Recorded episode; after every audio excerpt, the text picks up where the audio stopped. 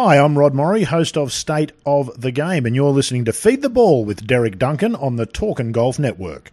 Visit www.talkingolf.com for more quality golf podcasts.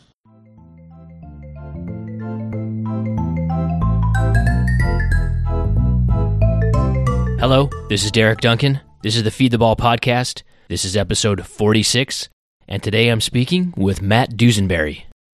It may be difficult to remember now or to even fathom, but there was a time when golf architectural firms fielded large staffs and had 8, 10, 12 or more projects under construction in various stages of development, often with the work spread through multiple countries around the globe.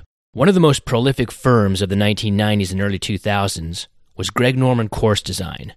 The Shark and Friends were all over the world, with offices in Australia and Florida, and they built nearly a hundred courses from Southeast Asia to South Africa to England and the United States. This was the environment Matt Dusenberry came up in, working as a field marshal for Norman Course Design during the company's heyday. During his time there, Dusenberry participated in the completion of golf courses on six continents. When Dusenberry founded his own company in 2013, he decided to go the opposite direction. He runs Dusenberry Design as a boutique operation, along with partners Tad Burnett and James McKenna. The group's renovation work to date has been exemplary, the highlight being the dramatic remodel of Keney Park, a municipal course in Hartford, Connecticut, with the first holes there designed by Devereux Emmet in the 1920s. Dusenberry used the course's Golden Age lineage as a motif, incorporating strategies, green shapes, and bunker styles that evoke everything from Emmet's early work to more rectilinear forms that recall Victorian era golf. It's bold, courageous, retro inventive, and in a unique and exciting combination, public. I've personally been intrigued by that course, as well as some of the other original projects Matt's developed. You'll get a clear sense in this discussion the range of ideas he has about golf design. It's pretty cool to see someone who's been all over the world building certain types of large scale development golf courses consciously move toward a more craftsman, artistic style of design that emphasizes playability, variety, and character, and to do it so well. Matt's a really smart architect, grounded, a cool guy, and very easy and fun to talk to. I'm pretty sure we'll be hearing a lot from Dusenberry Design in the coming years. And you can hear from Matt Dusenberry right now.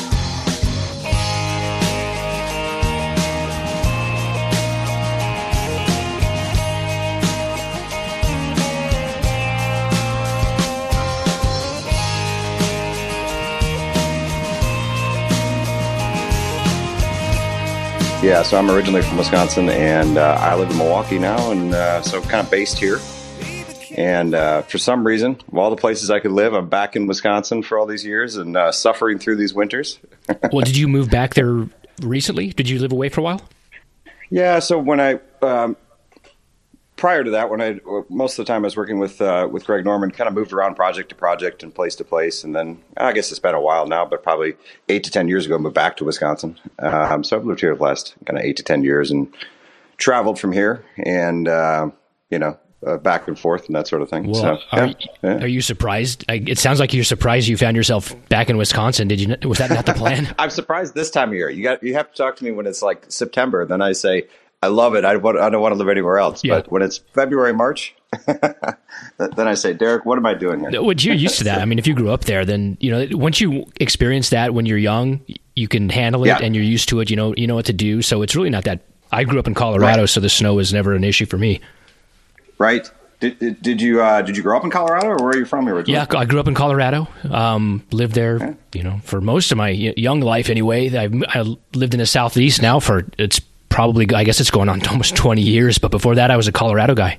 I've got a chance to spend um, a decent amount of time in Colorado over the years, just with uh, recent projects and projects in the past and that sort of stuff. Yeah, and, uh, yeah, fantastic place. Well, Wisconsin has been too. I don't know. I wouldn't. I don't want to say unlikely, but it's been a hotspot for golf lately, or a lot of attention's been drawn to it. There's been a lot of action in the golf world. It's an unlikely yeah. for those, at least for those of us who aren't really familiar with it. It seems would seem like an unlikely place to all of a sudden to be a legitimate national golf destination. Well, certainly the weather would indicate that, you know, why would you be investing all of these kind of resources into a, you know, five, six month golf season if you're lucky? Yeah. Right? And uh, you know, certainly, I think you know the the overall trend that got it all started certainly was with Kohler, and um, I remember growing up when they built the first course there, and Black Wolf Run came out, and that was the the biggest thing ever, right? You know, when uh, growing up, kid playing golf, get a chance to go over there and do that, and it was like a once in a lifetime thing, right? To get to go play uh, the original which I guess now you know it's split apart now, right? Um, but the original, yeah, the the, river, the river course, course they've kind of split that up. Yeah, it's kind of, and unfortunately, right, because uh, it's the best 18 there is the original kind of routing. They've had it recently a couple times uh, before a recent tournament. I forget what it was a few years ago. It was something I think uh, uh, a women's championship that was there, and they played it for a couple years in a row of just that course, and got a chance to go play it again, and, and uh, as a blast, and and from there. But you know, and then there's obviously things like Erin Hills were, were built, and and some things there, and you know, funny enough, the Sand Valley area in Wisconsin. Uh, we used to grow up. Uh, all my aunts and uncles and my parents had a cottage, family cottage, only a couple miles from there. So we used to go there every summer hmm.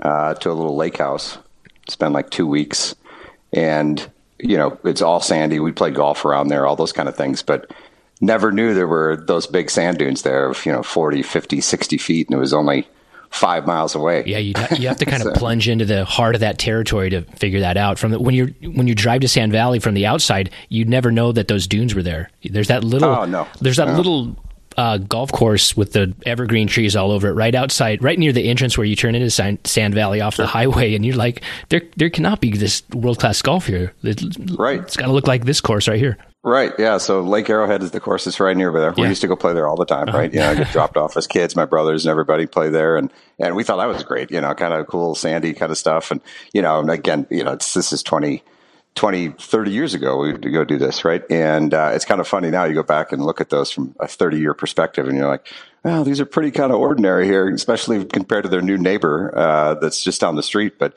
you know, everything is relatively flat around there. There's a lot of sandy soil for a, bit, a large distance, you know, going all the way up to, you know, Stevens Point, which is a little farther north and, and around there. But, uh, you know, that traditionally that's an area of the state that is also you know, I think in general, I don't think anyone could pull that off other than you know someone like the Keisers. It's it's uh, I think it's the poorest county in the state of Wisconsin. That's right. Um, yeah, and it's um, you know it's traditionally been a ton of I guess there's some kind of red pine or whatever it is for um, for pulp for paper. You know, paper has been a a big thing in Wisconsin for a, a long time, and it's been less and less over the years. And and certainly the areas there, there's a couple of paper factories just to the north of there, and I think they might all be closed now. Uh, so that was a contributor as well. Um, so it's really left it, uh, you know, wanting for some kind of other industry, and certainly, you know, something like tourism, which you, you would not have thought even five years ago that there would be that kind of golf tourism that could go there. So yeah, it's, it's funny how your tastes yeah. change as you grow up. To uh, the golf oh, yeah. courses that I grew up on were all kind of on the front range area, so there were very few trees. Sure. So the the greatest golf courses that I thought existed all had trees on them, just because it was what you didn't you didn't get trees and lakes. That would like uh, oh. I remember look flipping yeah. through the you know the best hundred best golf courses in America books and seeing these courses from other parts of the countries, or whether it's Florida or Pennsylvania, and just thinking that that was the the pinnacle of golf golf course design or golf courses just trees and lakes. Yeah, you know I think it's interesting when you, whatever kind of golf you grow up on, I think there's some kind of like gravitation to that for the kind of the rest of your life. You know, I grew up playing uh, golf in Wisconsin, and I would consider it to be more parkland golf, right? It's a um, lot of lot of trees along every hole, right? You know, it's all cool season grass, um, very few lakes, right? Right. Um, and you know, that's the sort of golf that uh, generally you know attracted back to, and there seems like there's a comfort level to some of that sometimes where. Hey, these feel like golf courses I grew up playing. Um, you know, obviously to a point with it can get over treed and you know too narrow and all those kind of things. But uh, there's like a, a, comfort level for me growing up playing that all the time that to go play other parkland courses around the country that I have that same similar feel. Yeah, uh, you know it fe- it feels right for some reason, right? You know I still really appreciate all the links golf and the really open stuff and the contrast and everything. I think my appreciation is pretty low for tons of water, as I think maybe most people are. Mm-hmm. But, um, but uh, yeah, it's kind of interesting. Uh, it, yeah, so Wisconsin becoming a kind of a, a place to travel to golf to. Uh, I would have said you're crazy when I was growing up here, 15 years old. Say, well, what would you be coming here for? There's all these other places to go. yeah, you mentioned Black Wolf and you mentioned lakes. What was your impression of Pete Dye as in this kind of time period that we're talking about before you were a full-fledged golf architect but when you were growing up he had a uh-huh. national reputation. He was probably one of the first golf course architects that you know the average golfer knew who that was other than maybe RTJ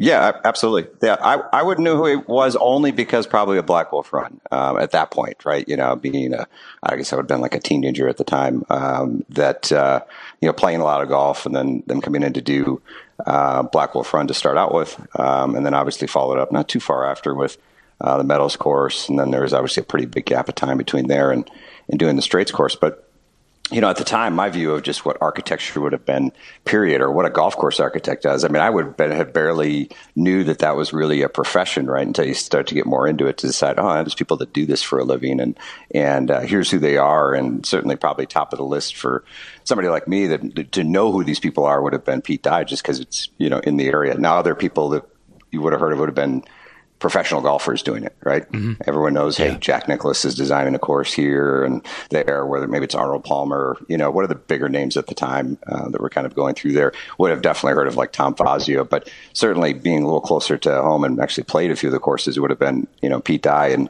had no idea about all the stuff about being out on site and building it themselves, right? And and uh, certainly did not know what a character you know Pete was that's for sure. And you, you kind of get all the stories over the year and and later on some later projects I had actually had the opportunity to spend some time with him on uh, a project with uh, with Greg Norman a co-design project that's in uh, down in Naples. And uh, needless to say there's a, there's always some good stories or everybody has a few stories Pete Dye stories from over the years that uh, uh, it, you know there's a guy who um, certainly an absolute innovator for I think everything that you look at that people are doing today you know often hear about you know what the best projects are in the last you know 20 years, and they all seem to follow the kind of design build or some kind of hybrid self perform model. And he was doing that long, long before anybody even knew that was kind of a thing, right?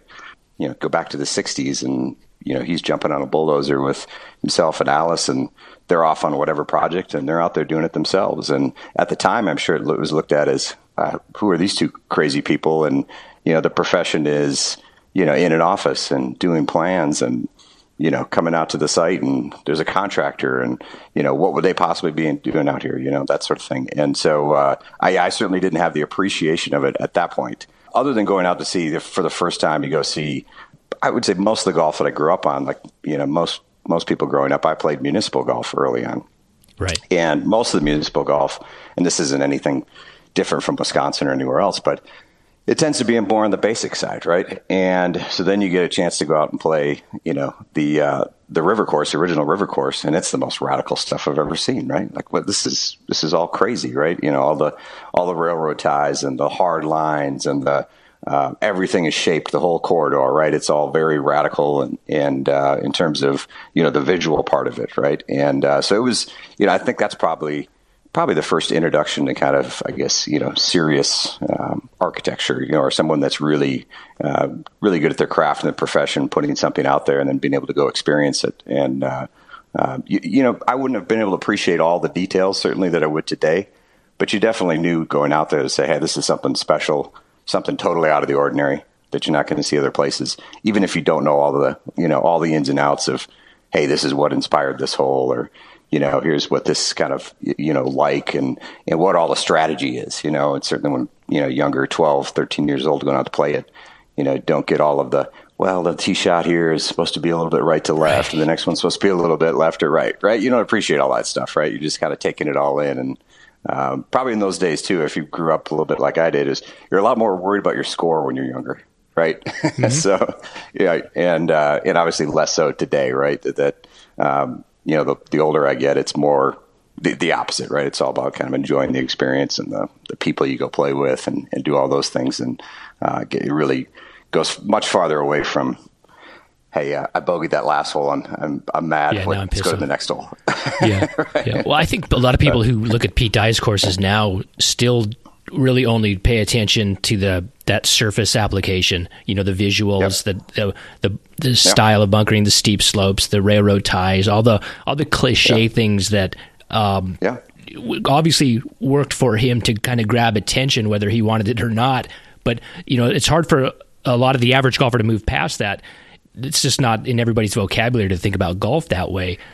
Um, yep. But when you're when you're young, like you're just saying, you're very susceptible to that kind of thing, and that's what really ca- captivated, yep. captured my attention. You know, yep. growing up, like I, similar to you, I played public golf, and I was seeing the Pete Dye catalog in golf courses and in magazines and in pictures. I mean, it was yeah. the stuff of fantasy. And, you know, no the question. idea of, you know, playing one of those for the first time as a young guy, it was like, like cracking open like Lord of the Rings or something, you know, it was right. just like, it's not yeah. the best, maybe the best, highest literature you can get into, but it's the most nope. exciting at that time. yeah, it's a good read, right? It's a fast read. And when you get there, you want to go and, and look at everything that you can when you see it. And, and it's interesting as the, obviously years have gone on and, and have been in the profession a lot longer and able to kind of analyze golf courses a little bit better. You can deconstruct all of that eye candy, right? And mm-hmm. you can mm-hmm. take all that stuff away. And if you look at the nuts and bolts of the holes, uh, they're really solid they're strategically, right? Exactly. Um, and and that's what really I think is you know makes it last over time. Um, the rest of it, like you said, is just kind of superficial. And um, don't get me wrong, I mean aesthetics matter and all those things matter, but uh, you know depending on your tastes, some people, you know, it's really jarring and say, I, I, have no appetite for it. I don't like it at all. It's way too, you know, crazy and erratic and, and all of those things. And other people, hey, that's, that, that's what they seek out, you know? So, I mean, it's certainly, uh, um, it certainly, yeah, it's, it certainly puts a position and separates, if nothing else, uh, at the time, certainly separated those projects and those golf courses from everything else by leaps and bounds, right? So, do you feel that Dye's architecture will stand the test of time. Like in like in thirty or forty years, we'll have enough sense to keep our hands off it and just appreciate for what it is. Or yeah, you know, it's it's interesting because if you look at you know, I think you look at anything over a period of time, um, and certainly an architect that's really prolific, right? That you know, go go back and go to like a Ross or or or some other people that have had a lot of courses, and Pete's had a, a lot of courses, right? I think when you look at that whole um, grouping over time. A over time, uh, their their projects change a lot, right, in terms of their style. So if you go back and look at really early Pete stuff, yeah. I think two things: one, budgets were lower, mm-hmm. right, uh, and two, they're way more subtle, right? They're way more low to the ground, and everything is is aesthetically just completely different, right? Let's say you know you're at like the golf club or something around um, Columbus, and you look at how that is all laid out, right? You wouldn't even be recognizable that it's the same that as, of like a Whistling Straits, right? Yeah. But also when you look just inside of somebody's you know, um, a body of work. Uh, so they, they change over time. But even projects that, you know, and Pete's pretty good example of this, I think, is that I mean, let's face it, there's projects that he spent a tremendous amount of time on, had really good clients, really good sites. Um, those are projects that have done, you know, much better in terms of whether it's critical acclaim or financially and people want to go out of their way to play it or have tournaments at that sort of thing. But there's also groupings, you know, just like a, a Donald Ross that maybe he didn't get to as much, right? Um, that uh, maybe aren't the same kind of quality. And so I think like any era of architects, I think there's going to be some that, you know, maybe have more you know pedigree or, or more uh, tournament history or just a, a, whole lot more architectural significance and some that probably have less. And i think the ones that have more will probably get uh, protected a little bit more or you know um, you know that sort of you know eye to it. And i think other ones you know may get changed and probably some of them already have been changed over time right? You know i mean he has projects from the 60s and 70s that you know if you go back to today i bet a bunch of them have been changed already. If he was still working he'd be, he'd be back changing a lot of it himself I, yeah, and I think that's totally, you know, that's the most, yeah, I absolutely totally agree with that. I mean, I think anybody that's really has a critical eye, I don't care who you are, Pete or anybody else, if you give you enough time and you say, hey, come back next year and what would you do different? I mean, hey, I, I could go to my projects. I'd change something every year if yeah, you let me, no, right? No doubt, so, no doubt. I mean, who wouldn't? And so, yeah, absolutely. And I think that's really the stuff that, if you look at uh, maybe the places he lived, I guess, right? So if he lived in Gulfstream and he lived up in Indiana and the, the courses that are really close by to him there, uh, I'm sure those are the most tinkered, the most changed over time, you know, projects that he, that he had is that, you know, kind of a little bit like Ross and Pinehurst, right? He had access to him. He lived there all the time. Hey, let's go change this. Let's do that this year. Let's do this next year. And, um, yeah, you get a chance to, you know, constantly change them and do those things. So yeah, I think it'll be a mix, I think is the answer, right? Is that, uh, over time, some will, I think, will stay and and and have like a restorative and kind of protected mindset, and I think others will not. I mean, that's just kind of the reality of the business. I think you know. Yeah. Golf course architecture is really no different in my mind. Some people might disagree, but it's really no different than other art forms like painting or literature, in, mm-hmm. in that you have great artists, but not everything they make is great. You have their masterworks, right. which are the ones that are really valued and usually protected and usually part of a collection or put on a in the canon or or what have you. And then you have a lot sure. of stuff that's just that's good work, but it's minor. You know, it doesn't draw the same critical acclaim. And all right. architecture like that, and it goes back to Donald Ross or not necessarily MacKenzie. Almost everything he did was great, but but you know, like Tillinghast, you know, they have they have their major works, and then they have a lot of other work, or a lot of it's good, but it's not it's not masterful. Yep, yep I agree. I so I, that goes back to the point, though. Like as our tastes change, and Pete Dye's architecture is fairly polarizing. It's it was it's always been polarizing throughout his career, especially as he entered into that middle phase of his career, that the, yep. the TPC era, of really the yep. 80s, going through Whistling Straits, probably.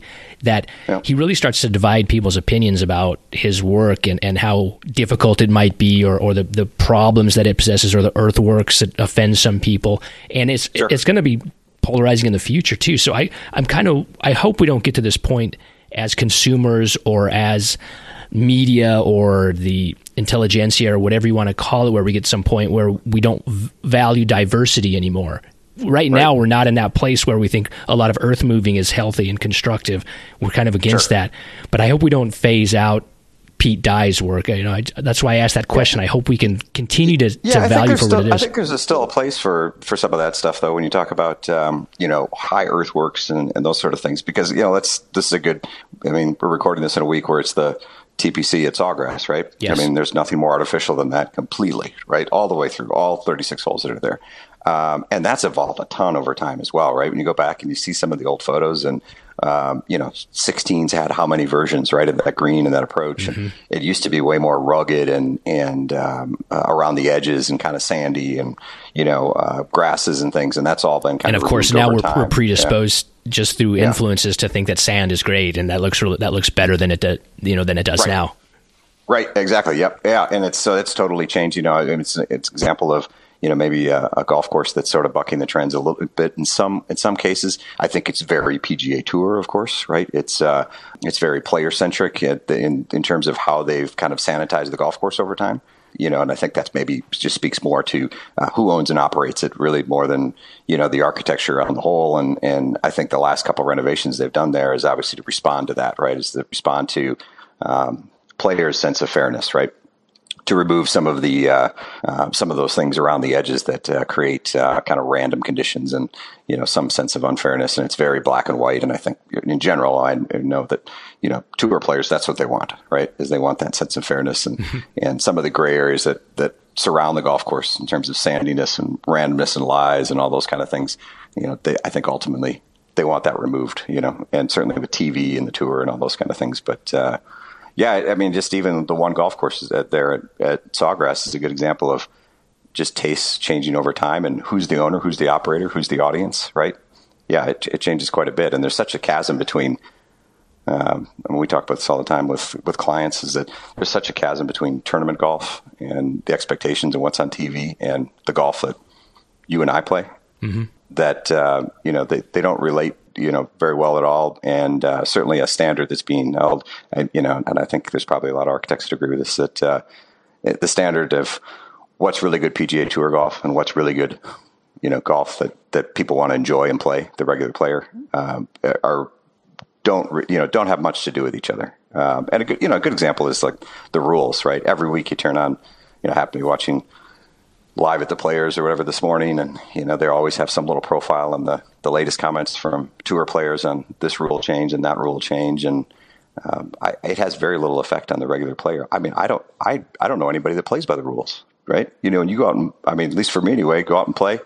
Hey, we hit it here. It's in a hazard. Drop it. Go yeah. on. Right. You play I mean, with good intentions, but you don't no. play by the letter of the rules.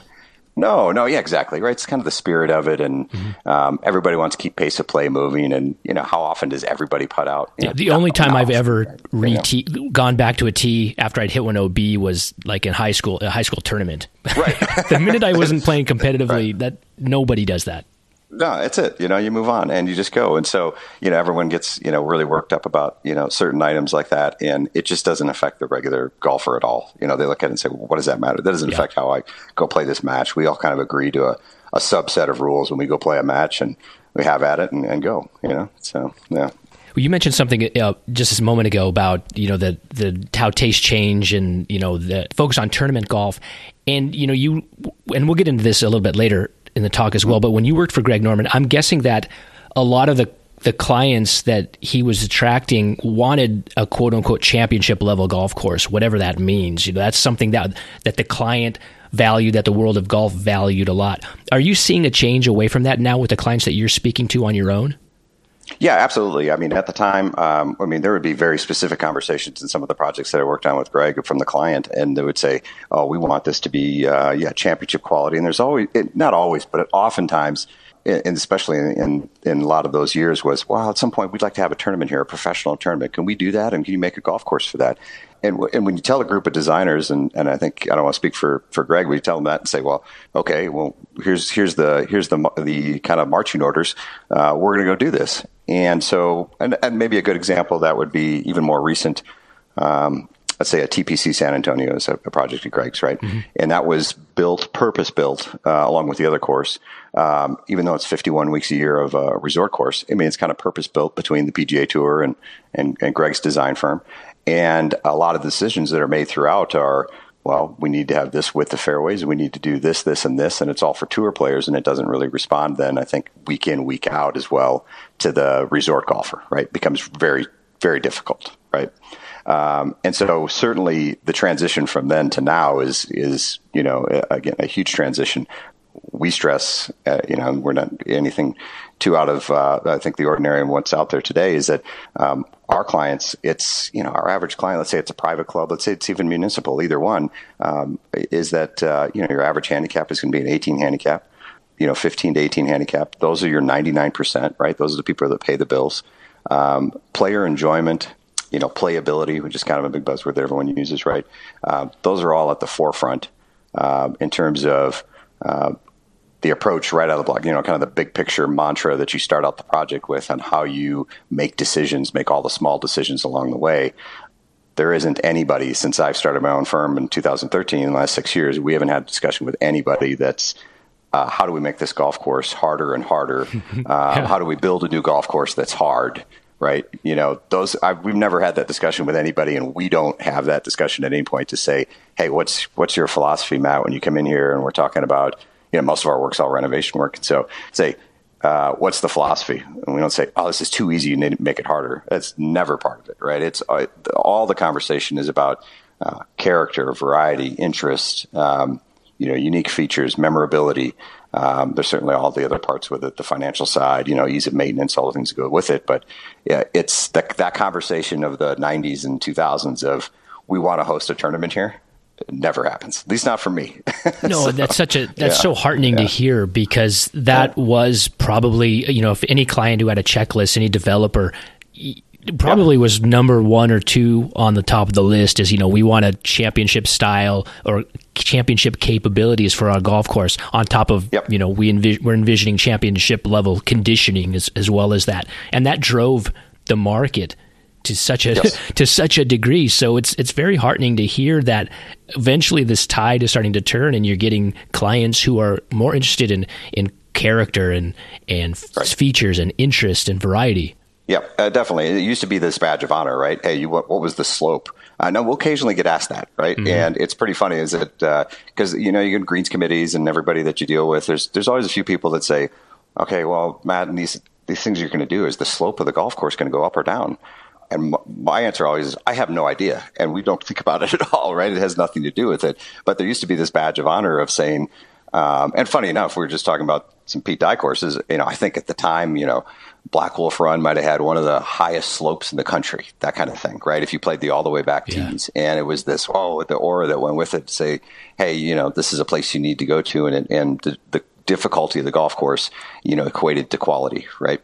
And and I think even when you look at um, you know, whatever top 100 lists and, and things like that, there still is a bit of uh, this difficulty, you know, equals quality. Now, given some of these places are difficult, but they have a tremendous amount of architectural appeal, right? Let's, you know, we'll just use an obvious example like Pine Valley, right? And, um, it, you know, difficult golf course, but it can be playable if you move up. And, but, uh, you know, it's day to day is a really difficult place. Um, and I think that the other part that's a big difference between the clients that we talk to now and what the trends are now is that, um, at least the, way I look at it is there's a big difference between a place you want to play once a year, maybe once a month, you know, that sort of thing, mm-hmm. and the place you want to play every day. And we really stress that to say, hey, we want to design a golf course here for members, municipal, that, that you know, they have the same, same goals.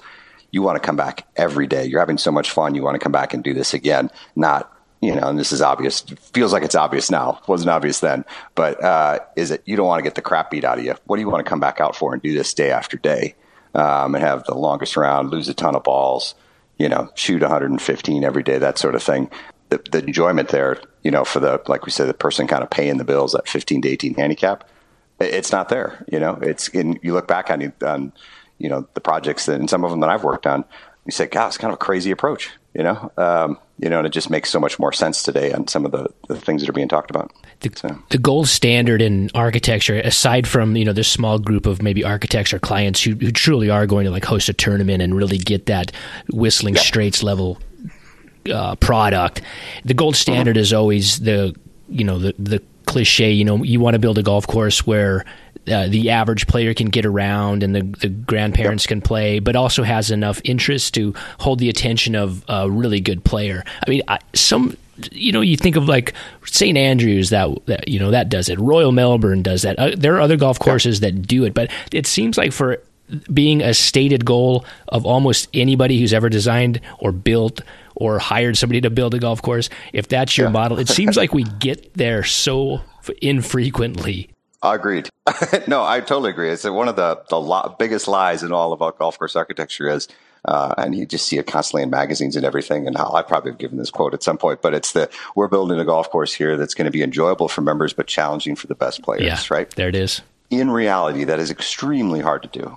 Right, and I think if we're if anything, if we're going to err on the side of the projects that we're looking at today, uh, we're going to err on the side of hey, we want to have all these unique features and, and do all these things to really grab your interest. And, you know, when we look at it today, it's really far more on the, the end of, uh, of playability and enjoyment for the 99%.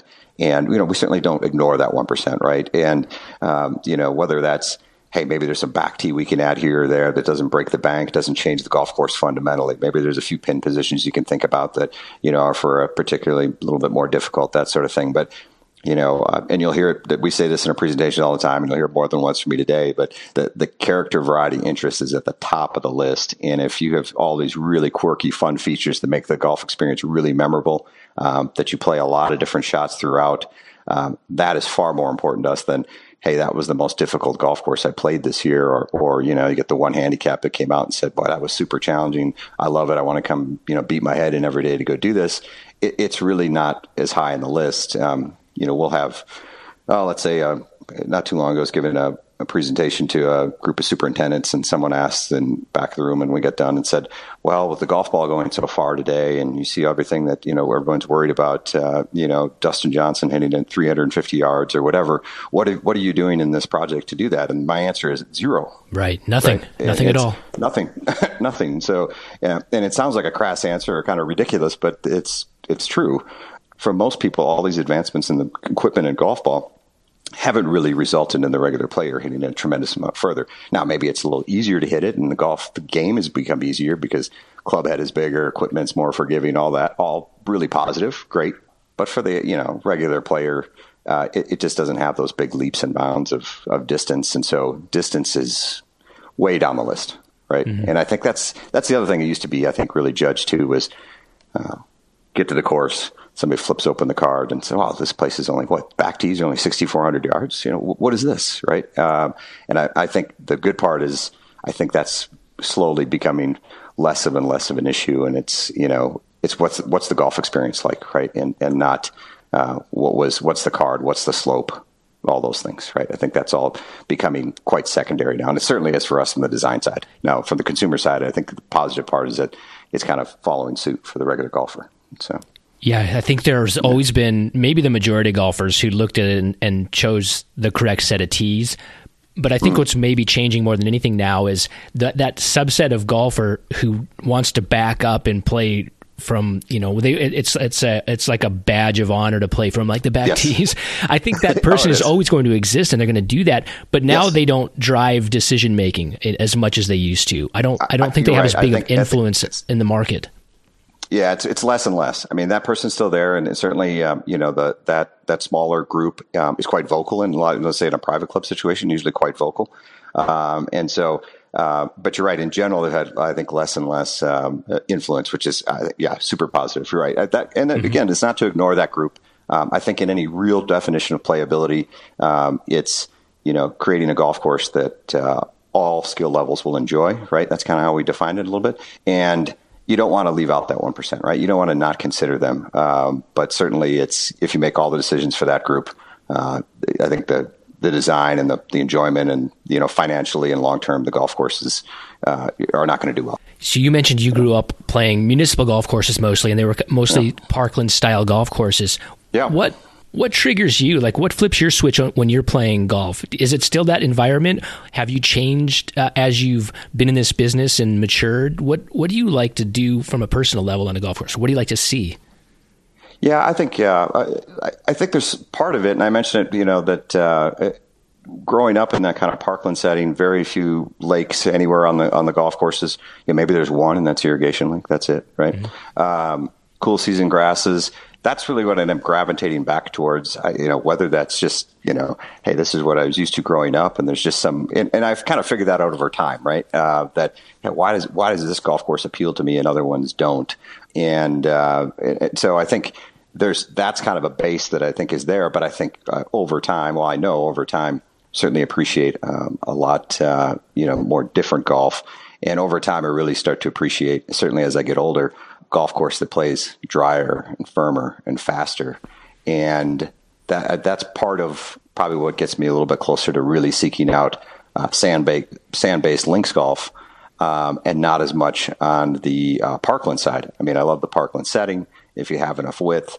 Uh, there's a real like comfort to enclosure sometimes, right? And there's a real raw exposure to treeless landscapes, right? You know, growing up in Colorado, you know what I'm talking mm-hmm. about, where it can be very raw and open and windy, and you know, some of the nicest places to be in the world, whether it's a sand dunes in Ireland or you know, uh, you know, the mountains in Colorado. When it's nice weather, there's no better place, but when it's terrible weather, there's no worse place, right? Exactly. and uh, so sometimes the the Parkland setting has a little bit in between, but I think over time, what I've not enjoyed as much with Parkland golf, and this is not just me, but other people as well, is that the, the maintenance that it goes with it, and, and often with the heavier soils, um, growing up in Wisconsin, there's really only one sand belt area, and that's where Sand Valley is located, right? Mm-hmm. So you're growing up on topsoil, clay soils, that sort of thing, and and uh, the trudgery of wet golf, hit your drive, splat, hit your shot under the green, splat. Uh, over time, feel like I, that's golf I just do not enjoy anymore. And to try to seek out, you kind of get spoiled because once you start seeking out the the firm, fast, fun golf, whether you do a Bandon Dunes trip or um, you go you know do a trip like you know last summer if anybody who went over to uh, Scotland and, and did a trip there with the big drought once you get used to that kind of golf and the, all of the really super fun things that go with it God, it's tough to go back. You know, it's tough to go back to the, you know, um, you know, to the part of the country. You know, let's go to the southeast, right? It, it's tough to find. You know, maybe there's times of the year, maybe winter, maybe winter when it's not uh, not raining. It's tough to find the dry, firm golf courses, and unfortunately, I think for the most part, it, it's it's you know maybe this is agronomy. It's partly soils, of course, right? All those things depends on what the weather's been that year. But you know, I gravitate back to that probably just from memories and you know what a childhood to be able to drop off. You know, my brothers and I get dropped off at the municipal golf course, and then later on, when we get to be a little bit older, my parents uh, joined a private golf course. But uh, probably just all of the good memories of childhood of you know, kind of nostalgia, right? You know, all those kind of things that, that kind of creep in there and, and do those things. So I, I enjoy both of them. I think probably my least, and this isn't, again, anything too controversial, but my least favorite golf is, you know, go spend a week in Florida and play between the houses and the lakes and, you know, it's not it's not golf. You know what I mean? It's not it's it's not the kind of golf you want to go and, and, and go play for very long. That's yeah, for sure. Oh, yeah. Well, I mean, your old you know, firm is involved yeah. in a lot of that. Of course, yeah, yeah, no doubt. And, and over the years, I've worked on, you know, many projects in Florida and other places around the world where you know the residential is a big component, and uh, you know the golf course has not driven uh, the you know, and it's you know this sounds obvious, right? But from a developer's point of view, the golf course does not drive the profitability of the project. And so, you know, and this is, I think, a, a, a pretty fair comment to say is that when the golf course becomes secondary, um, there's obviously a lot of compromises that are made um, for the benefit of real estate and the detriment of the golf. You know, and and it's not just that uh, you know the, the golf course. Uh, golf courses that are built within residential communities are automatically going to be, you know, crap. Um, it's just that generally the way most of the land planning goes with uh, between the, the, golf course architect and at least traditionally um, and the developer uh, is that you know that frontage lake frontage, frontage to homes, uh, is the premium, right? So you end up with a lot of single loaded, maybe if you're lucky, double loaded holes that uh, that go through there, and it just detracts from that experience, right? I mean, and the, the, the opposite of that is be the kind of golf I grew up playing, right? And get dropped off the municipal course. It's all core golf, right? It's just golf holes around you. There mm-hmm. may have been some development on the edges. That would be it, you know, whether some roads or houses and that sort of thing. And you know, it's just such a contrast, right? You know, because uh, the other big thing out there, I think, is that most people these days are seeking out golf experiences, right? And I think golf is kind of catching up to a little bit to like the the rest of the hospitality industry in terms of uh, how we talk about it and you know how we think about it and what how we design and and that's from when you start to get to the golf course to when you leave. You know, what's that experience like? And it doesn't have to be you know, the, the, the latest Troon Golf, you know, managed place where there's 10 people at the bag drop taking your bag, that kind of experience. I'm not talking about that. I'm just talking about Please, no. kind of authentic no, we don't experiences. Need any more of that.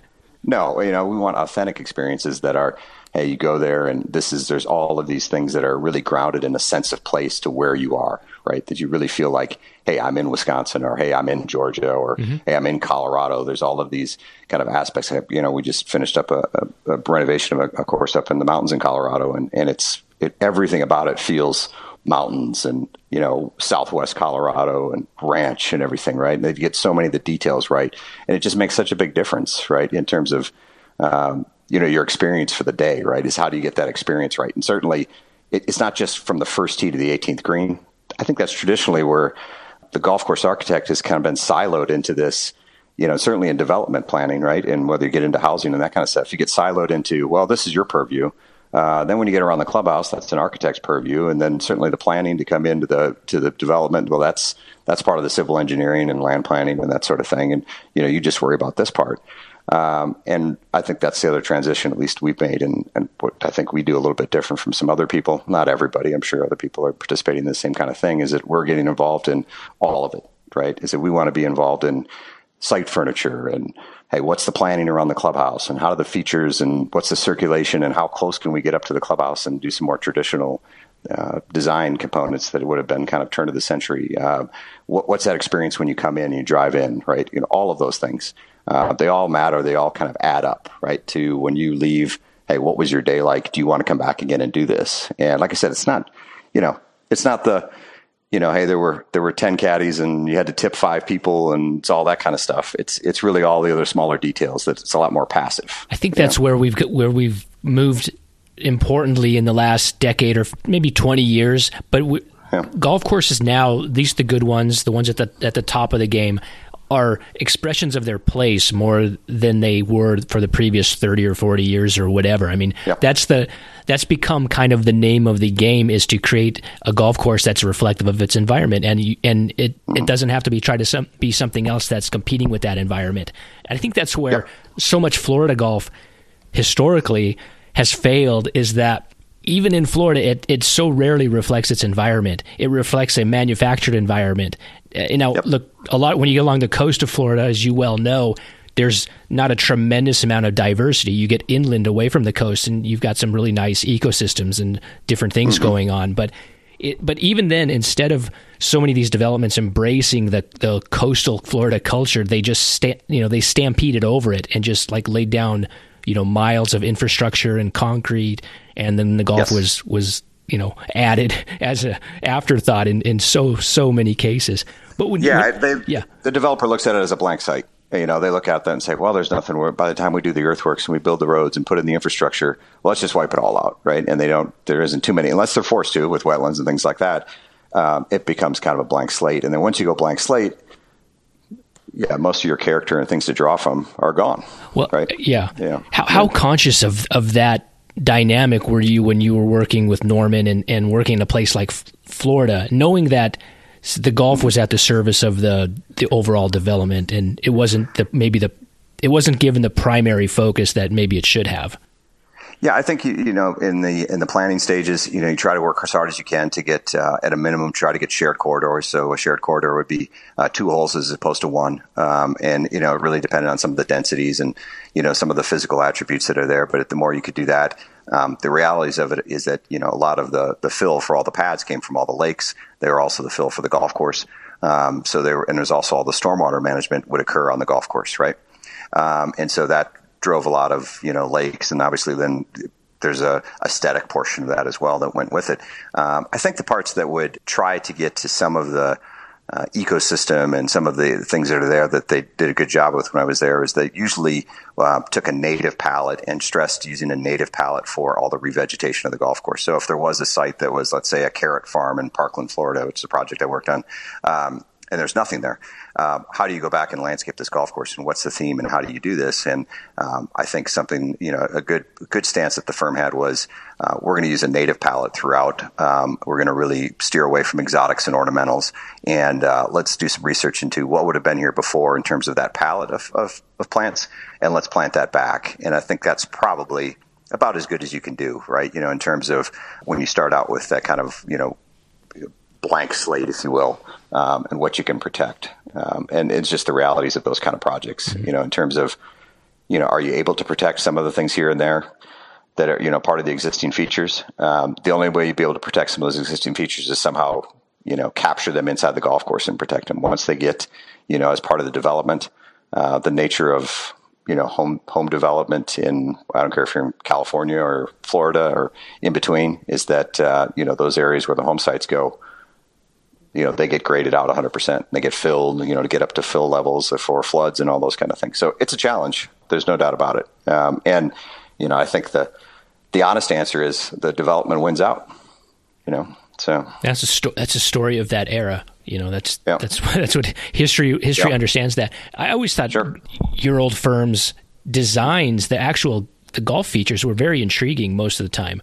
There was especially you know I played most of the stuff you guys did in Florida, and there's a mm-hmm. very there's a very beautiful, beautiful, voluptuous flow to the fairways, and you know, it's sort of like that Australian aesthetic with broad, mm-hmm. you know, shaved fairways, and a lot of the greens kind of had that bubble up ripple effect with the kind of the crowned edges and a lot of chipping swales and uh, the mix yep. the mixture of, of sand textures with the with the open areas and then more formalized bunkers. You see some some sod wall faces like down at Tiburon yep. and just like you see here yep. up at uh, Sugarloaf and the the actual inter- the architecture and the featuring was very interesting. I just I always you know you always wish that you could just see that on a on a site and just let the architecture shine, but it was so hard to do in in that economic environment. I think.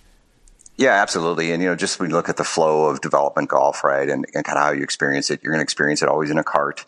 Uh, chances are you're going to get somewhere along the routing where you're going to have to go through a bunch of houses across the road, get to the other side, those sorts of things.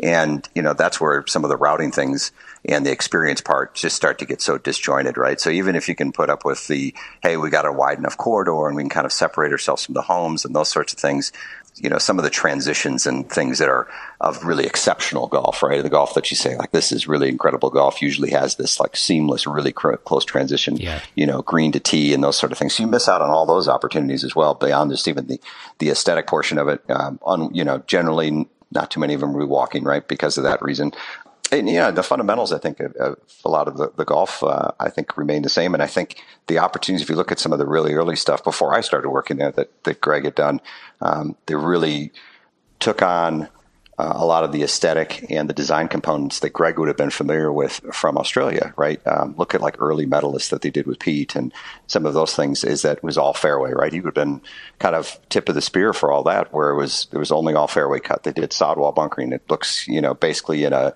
you know, to have a sandbelt look and that sort of thing. And I think there was an opportunity in those early years to take that as a strong identity and continue that throughout.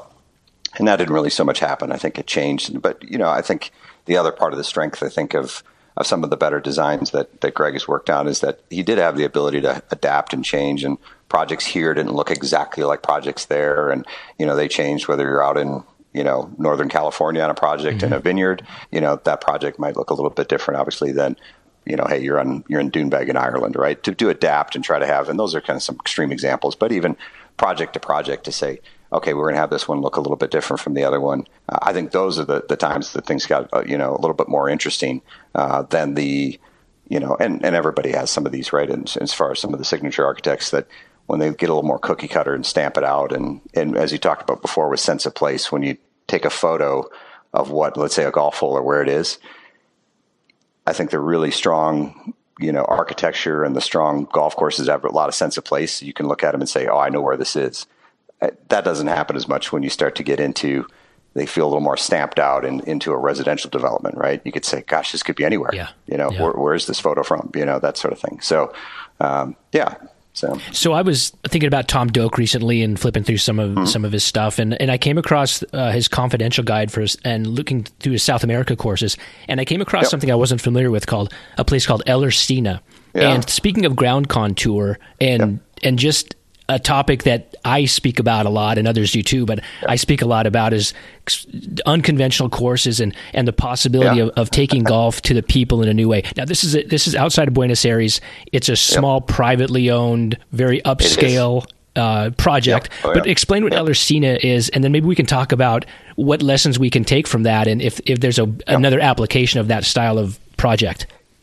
Yeah, I think, you know, uh, so a little bit of background about the project, you know, I guess to start out, super fun. You know, the fact that I even got to pitch this opportunity and then I found an owner that wanted to do it is incredible, right? So um, maybe a little bit in like that uh, um, in Doak and his, his uh, Tom's reversible golf course.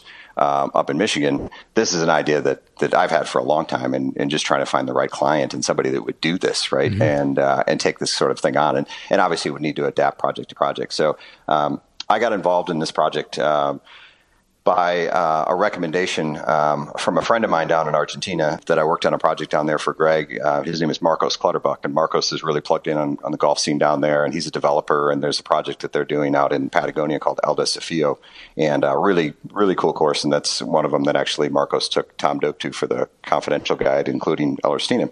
And they've only built their nine holes out there, but really great sites in the mountains in Patagonia, fabulous place. And uh, Marcos called me up and said, Hey, I have these friends. They're thinking about doing kind of a private golf course. Um, they're all polo players. Uh, so half of this relationship is a group of professional polo players that own a, a big polo estate. And then the other half is an Australian billionaire that owns actually the property that the golf course is on. And they decided, hey, we want to we want to do a little private golf course right here so that when the Australian billionaire guy is over. He wants to play some golf, and then all the polo player sons that are there, they're all super into golf, right? They're nuts into golf, and they want to do their own little golf course.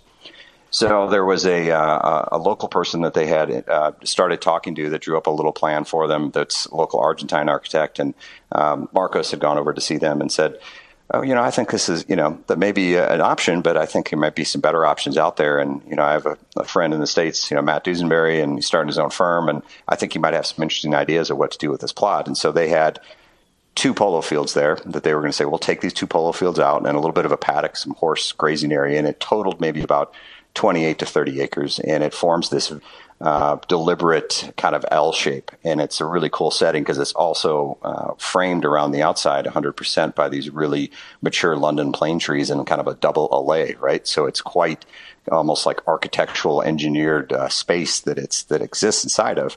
And they brought me down and said, you know, what do you think? And so, you know, I, I had kind of had this concept and idea for a while and just wanted to have the right client. And the idea is basically, all right, you're going to have a private golf course on this 30 acres what's the best way to do this? Or what what to me is the ultimate in private golf experience? And then i would think about you know doing the research for went down there is to say all right well what's the other stuff that's out there right? You know somebody's done a three hole golf course up in the hamptons somewhere right? Someone's done a, even their own private 18 hole golf course. And to me the the that all if i'm the the owner of that right? And i say hey i want kind of this i want to be able to do whatever i want. So that's the idea right? Is that when i step foot out on here I want to play any direction. I want to be able to do whatever I want. I want to make the golf holes, right? I don't want to be structured into the, the 18 holes that a third party architect put together for me here, right? Um, and so that's really what spurred this on. And, and I think the closest example that we could really come up with, uh, although we hadn't really thought about it at the time and I had never been there, is the sheep ranch, right? Right. And yeah. that is a similar concept, but that has a lot of contour on it. And we really thought it was an advantage on this property Um, as you imagine, polo fields are dead flat, right, or, or 1% side slope. Um, most of that plateau in Buenos Aires that kind of goes down to that river delta, it's very flat in general in that region, very little fall.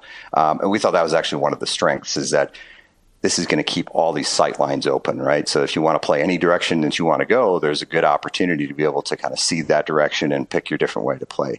So then we sat down and, and we looked at this property and said, okay, what what's an opportunity here to um, uh, to make this where you could do anything from grab two clubs, you know, and just play green to green and just hit 80, 90, 100 yard shots to, hey, I want to play like a structured 18 hole golf course if I want to that comes out to like par 71 and it's, you know, 6,200 meters. And, and uh, so we found a way um, to make all that happen. But I think still the, the by far the most fun part about this is you know, you go out there with your buddies, you drop a couple golf balls, and you say, "We're playing to this green."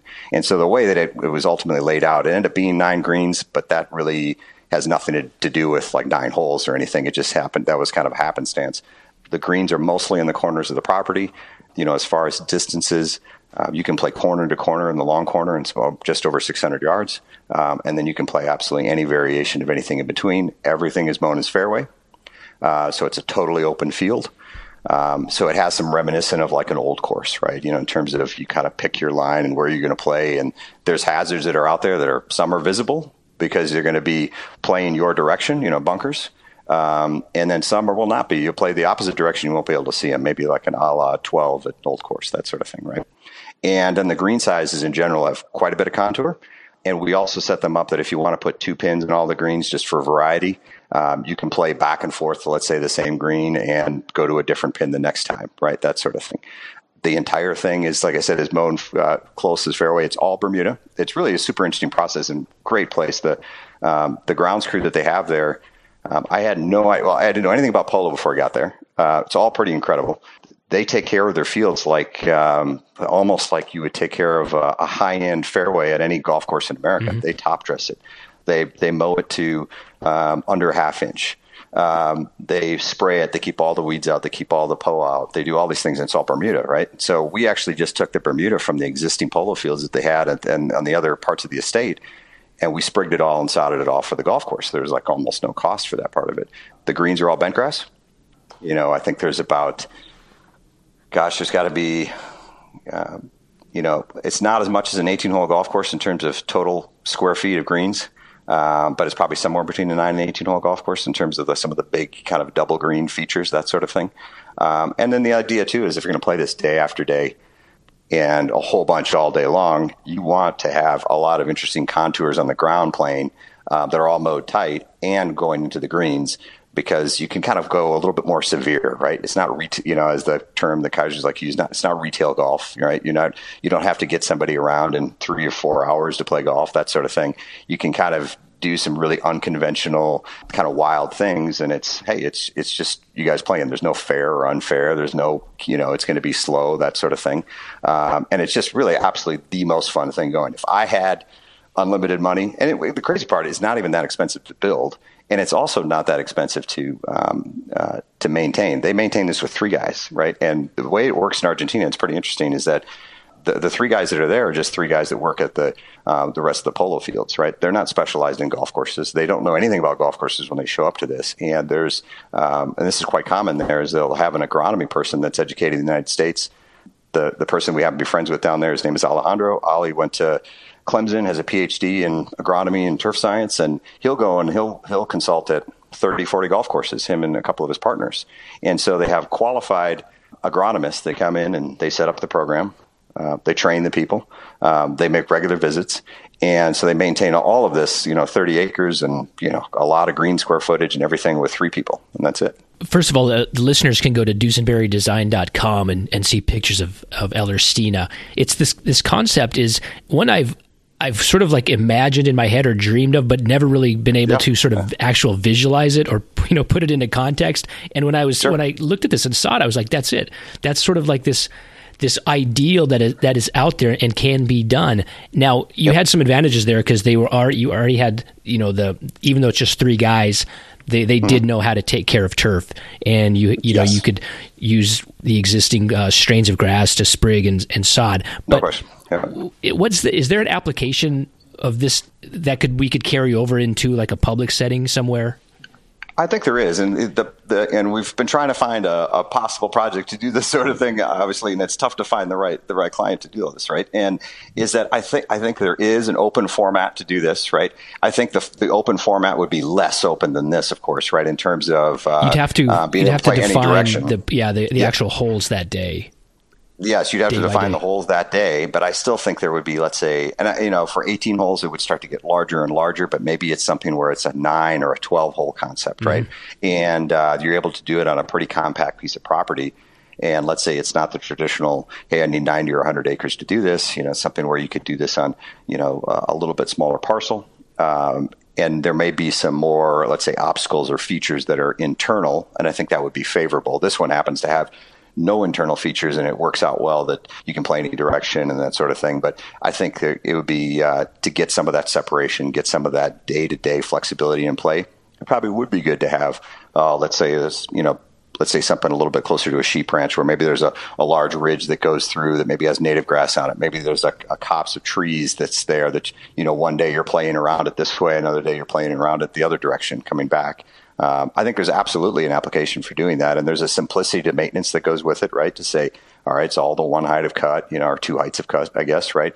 Um, you know, fairway, surround, tees are all the same. You know, maybe there's a little bit of, of rough here or there, and then green height, and that's it. Um, it simplifies a little bit, you know, in terms of how you irrigate it. You just irrigate this wall to wall, and and you know, keep the edges unirrigated. Anything that goes native. I think there's definitely an application for that that gets to be like a retail um, or even a private setting. You know, maybe it's it's even a you know an add-on to a, a Sand Valley, right? To do something like this, or a Bandon Dunes, or one of those that's looking for a non-traditional golf component. You know, to be able to go and say, here's how it's set up today. You want to go play six more holes. Here's this really kind of wacky, really fun, you know, a traditional golf that uh, that you can go play and, and, go play it in several directions. And mm-hmm. hey, it's this way today. Come back tomorrow. It's going to be set up reverse, or you know, or it's going to be set up totally different. And and that's the part too. Is I think you can also just break apart from. It doesn't have to be just played forward, reverse. You could go any direction. And would it take a lot of thought and you know all those things? Of course, you know, into how that all lays out. But I think it's it's really super fun and you know, again, like you said, this one's not, you know, a public or, you know, to put people around it, but, you know, as far as you know what what I would consider to be kind of the ultimate private golf experience, total control by the by the owner. Um, you know, I think it hits the mark, you know, right on. I think there's there's some modified version of there that you could that you could deliver to the public, and I think you need the right you need the right owner and you need the right piece of property to do it.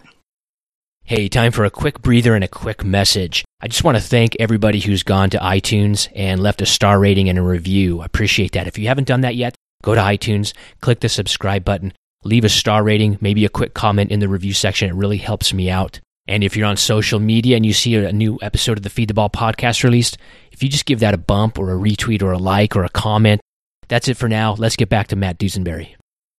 I'm I have a Pollyanna view of this type of project and what it can mean to communities yeah. and, and, golf in the future. And I, I realize that it's not as, you know, I, I can't just be a Pied Piper and, and, blow my whistle and say, you know, we got to do this. We got to build these kind of golf courses. But th- yeah. the more we see these types of innovative ideas, the we move the ball down the field another yard or two.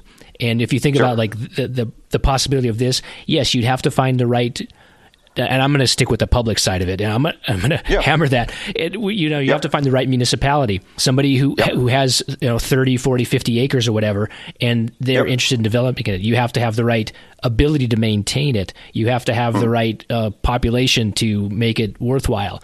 But it it's possible, right? Just tell me it's possible. Yeah, absolutely. And the you know, and funny for enough, cost, it, is it? I, I mean, is it you know, is it any more or less than building traditional golf? I mean, what are the cost no, considerations? No, I mean, yeah, cost considerations. Uh, yeah, it's not going to be any more or less. I mean, I think there's some efficiencies to say, hey, you're going to spend less because you're going to do some shared fairways and mm-hmm. you know some shared areas, you know, here and there that uh, from doing traditional tip to tail, you know, single routed holes with mainline and irrigation and the infrastructure that goes with it. You're going to have a lot of shared infrastructure, right? And I think, funny enough, I think the the, the really attractive uh, and maybe this is something similar you have in your mind and where this will work is that I think it works better in you know certainly more populated urban areas, right? Mm-hmm. In that areas where this can gotta be this green space uh, that that's that's in between there that you come out and, and again whatever maybe it's six holes that you play or twelve or something that fits into this plot.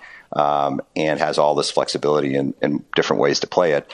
it. You know, it seems like those are the areas that uh, uh, it would be super intriguing. It would expose you know people, a lot more people, to non-traditional golf. Right? Yeah. Is the idea that it isn't all about keeping score and playing nine holes or playing 18 holes, and it's about you know fun and going with your friends and getting out there and, and playing. Yeah, getting kids and, involved. Uh, you know, you yeah, can skull course, it right. around the golf course.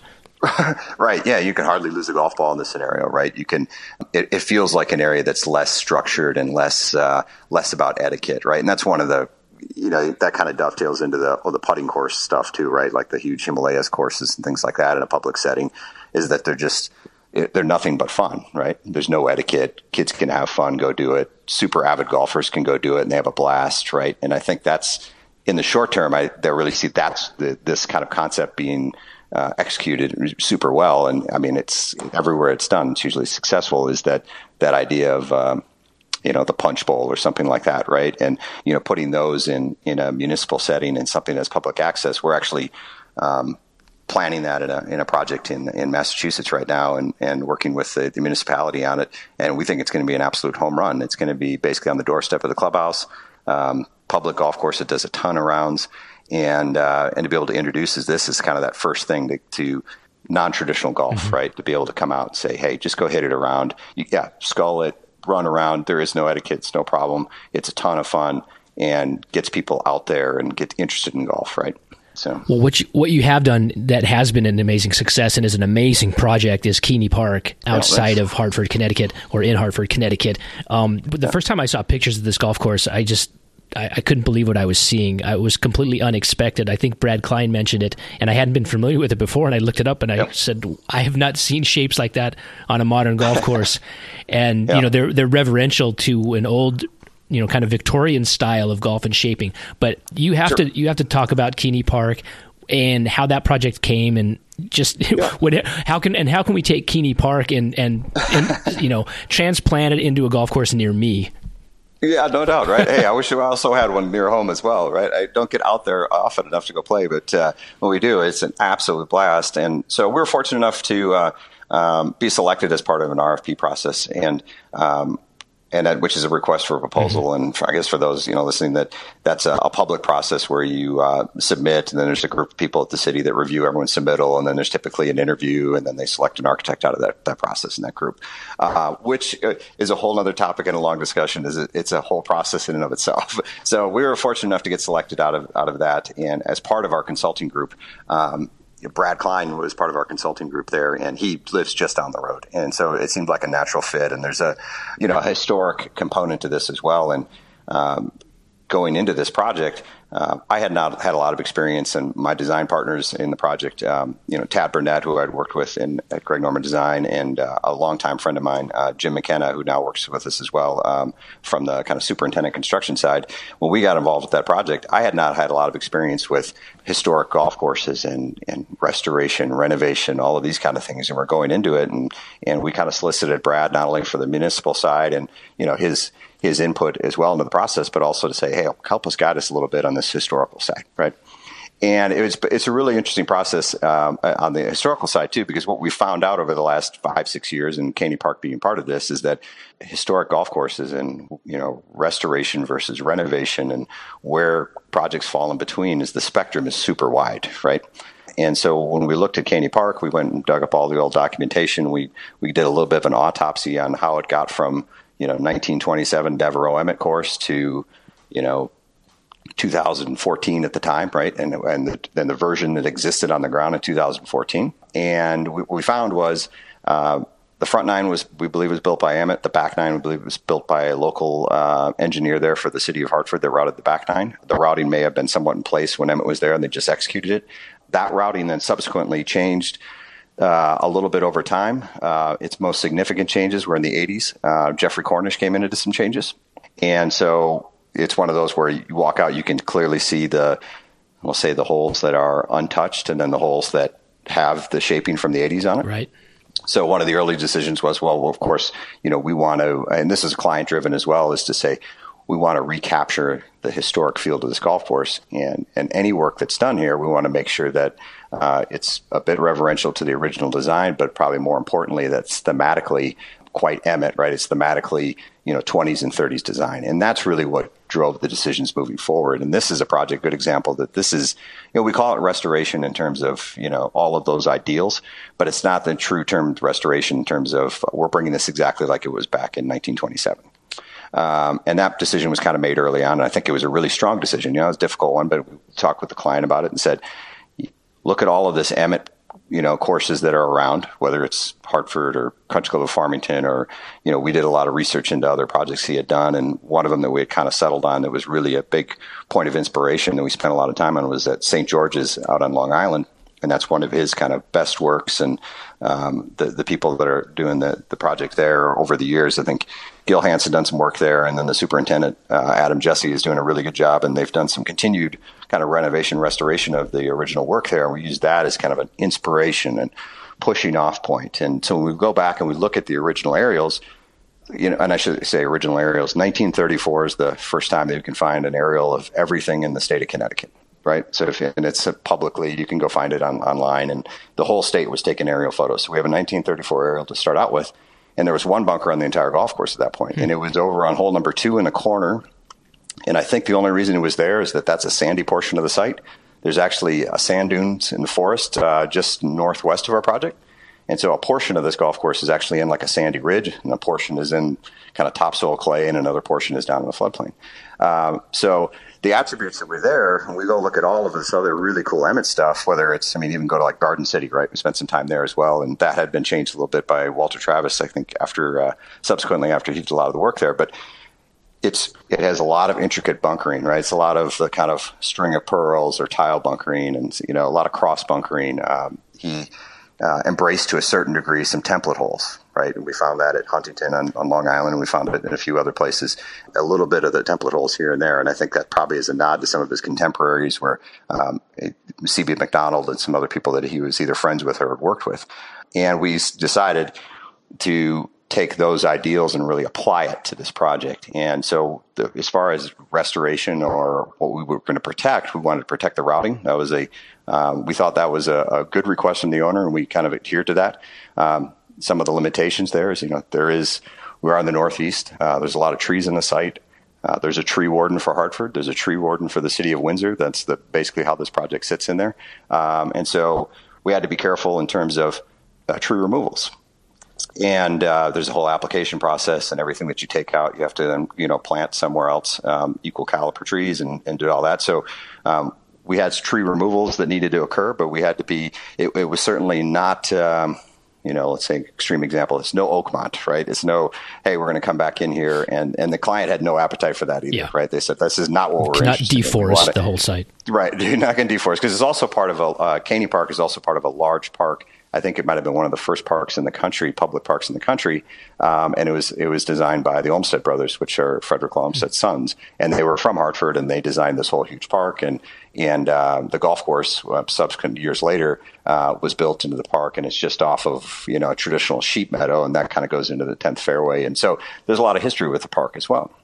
And so, from the client side, we had uh, our client um, was obviously the city of Hartford, uh, but one person in particular is Tom Baptist, and, and Tom was a great client, uh, um, a golfer himself, and a real pragmatist, and and um, a, a, real kind of visionary, and, and really got all the creative parts of the project, and was super supportive of hey, we want to do this, we want to do this, and this is really out of the ordinary. It's the stuff that you're not going to see in municipal golf, and we really want to push the limits and and give something really inspired here. And let's look at um, making an investment into this project. That's this investment for the next 30, 40, 50 years, right? Let's rebuild all the greens. Let's do a new irrigation system. Let's uh, you know put in additional drainage to what they have today, and really embrace this as um, a model going forward in terms of what municipal golf can be you have this really good site. The ground contours on the site are fantastic, and there's a lot of you know five, ten foot elevation changes, and maybe some a little bit more, and they're really, really appropriate for golf. And so, most of our work was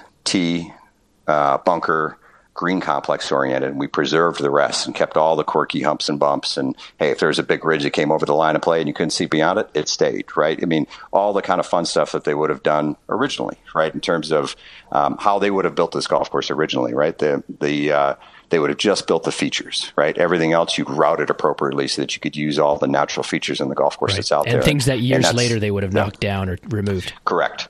Yes, no question.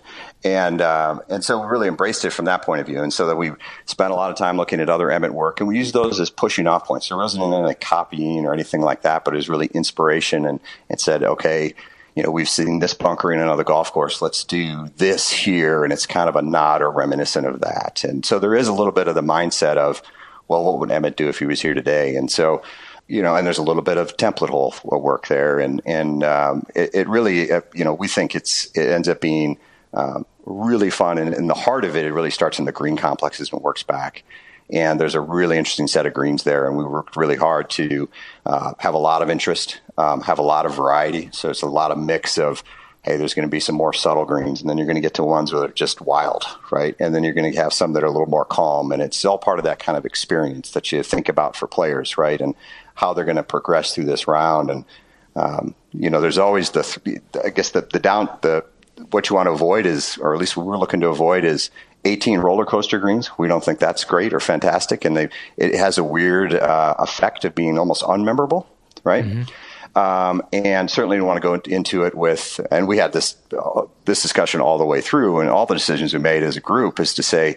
Um, we're not dumbing this down. We are not going to come into this. And there's a few a, a, few minor things that we that we compromised along the way because it is municipal golf, it's public golf, it's you know, hey, you got to move rounds around here, that sort of thing. Is that we're not going to dumb this down and say, ah, oh, it's a municipal golfer. The golfer, the green should just be kind of flat, tilt towards it, That's it. And a, a term that Brad would use and I always kind of liked was is being respectful of the municipal golfer and saying, we're not just dumbing this down. And hey, you guys are only paying forty five dollars a round, so you know, uh, you shouldn't expect good architecture, interesting architecture, and um, hey, that's the purview of the private clubs, you know, not here. And certainly the kind of gr- golf that I grew up on, municipal golf, uh, extremely ordinary. You're right. Yeah. Nothing to be inspired about in the architecture part that. of it. Right. So you know, and so to have an opportunity to deliver this uh, product to City of Hartford and to the residents and to the people there. And, you know, super satisfying project. Um, you know, Jim McKenna was on site full time. Um, I was on site pretty much full time with him. Uh, we did all the shaping of the features and we had a local contractor and all those kind of things as well. Uh, certainly in a municipal setting, you have a, a, general contractor. But the amount of people that would stop by, because the, the golf course was closed, it closed for about 18 months but there wasn't a day that went by that someone didn't stop up to the clubhouse, walk over and say, well, what's happening here? What's going on? And have a story for us about how they had been playing golf there since, I mean, we had guys that had been playing golf there for 50 years.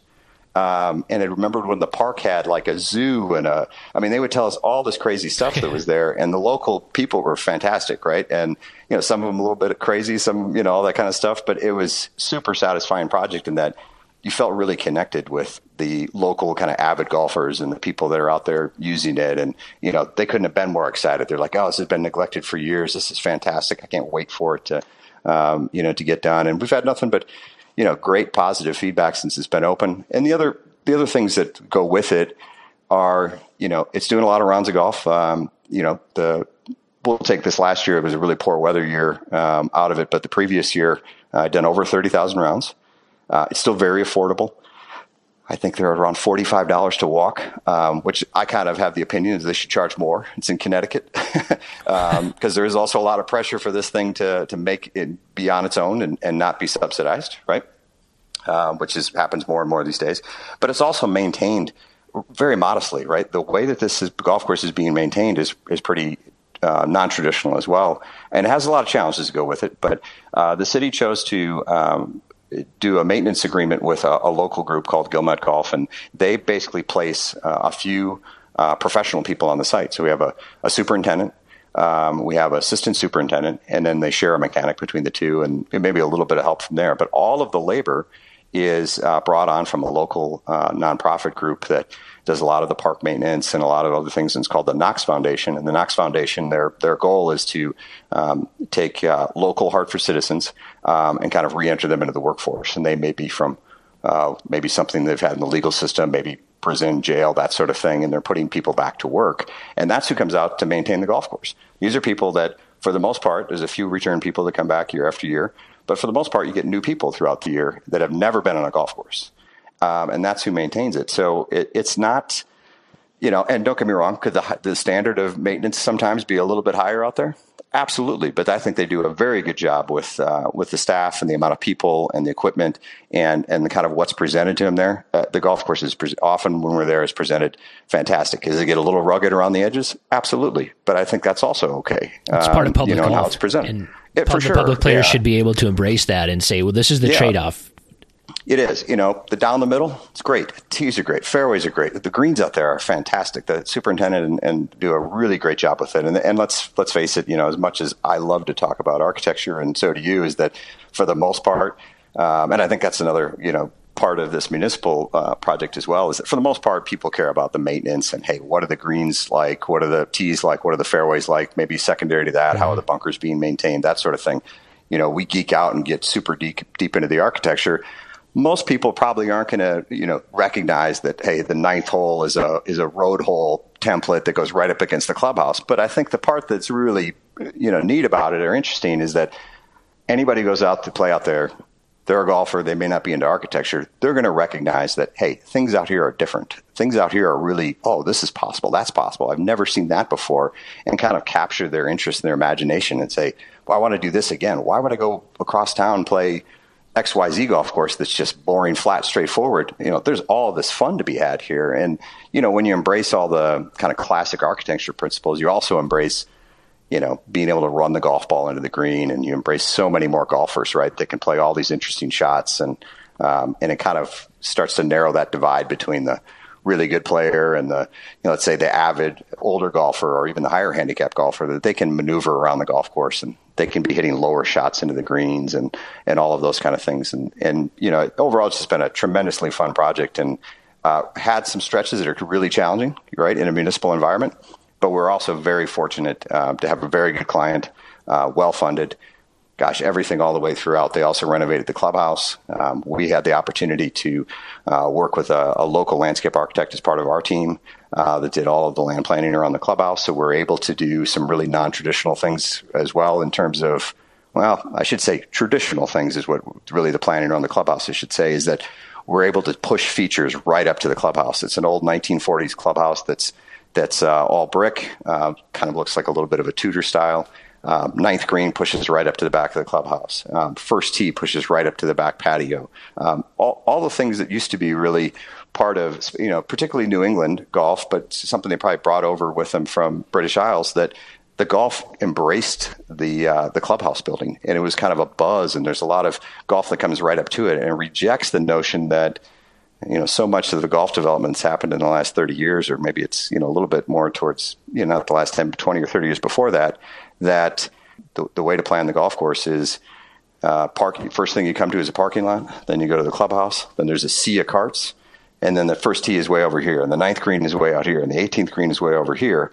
It kind of rejects that whole kind of uh, scenario, and it's something that we really think is one of the best aspects of the project. Is this great, um, really human scale feeling to when you get there, uh, and that's you know I think just another kind of wrinkle and um, some upsides and downsides that go with it. But uh, we were fortunate to have quite a bit of control in the project because we're also the prime, which is a little bit unusual. So the prime consultant, uh, they hire all the other consultants uh, to work for them, and so we managed all the sub consultants uh, on the project as well, which is a little unusual and a lot of work, but ultimately, you know, we think it was it was worth it for the finished product. Right. Well, I'm encouraged that you know, you said earlier you, did, you didn't have to, and here we're going to geek out on architecture and features a little bit, but sure. uh, that's what we're all about. But Yeah, you know, you didn't dumb it down. You you put it out there, and there, and you look at the shapes, and you look at the slopes, and uh, some of the angles on things, and it's it can be pretty severe. I'm imagining you can get in some difficult Sure. spots, uh, especially around the greens, and it's a, it's a really attractive look. It does harken back to a previous age, but if you were going to design something that is that bold and has the, that type of style, do you have to couch it? Do you feel like you have to couch it in, okay, well, this is an old style and we're bringing back the style of the original architect? You, I mean, is it necessary to put it in a frame of reference for the player for them to accept it? Or could you get away with that type of featuring on a new course, for instance?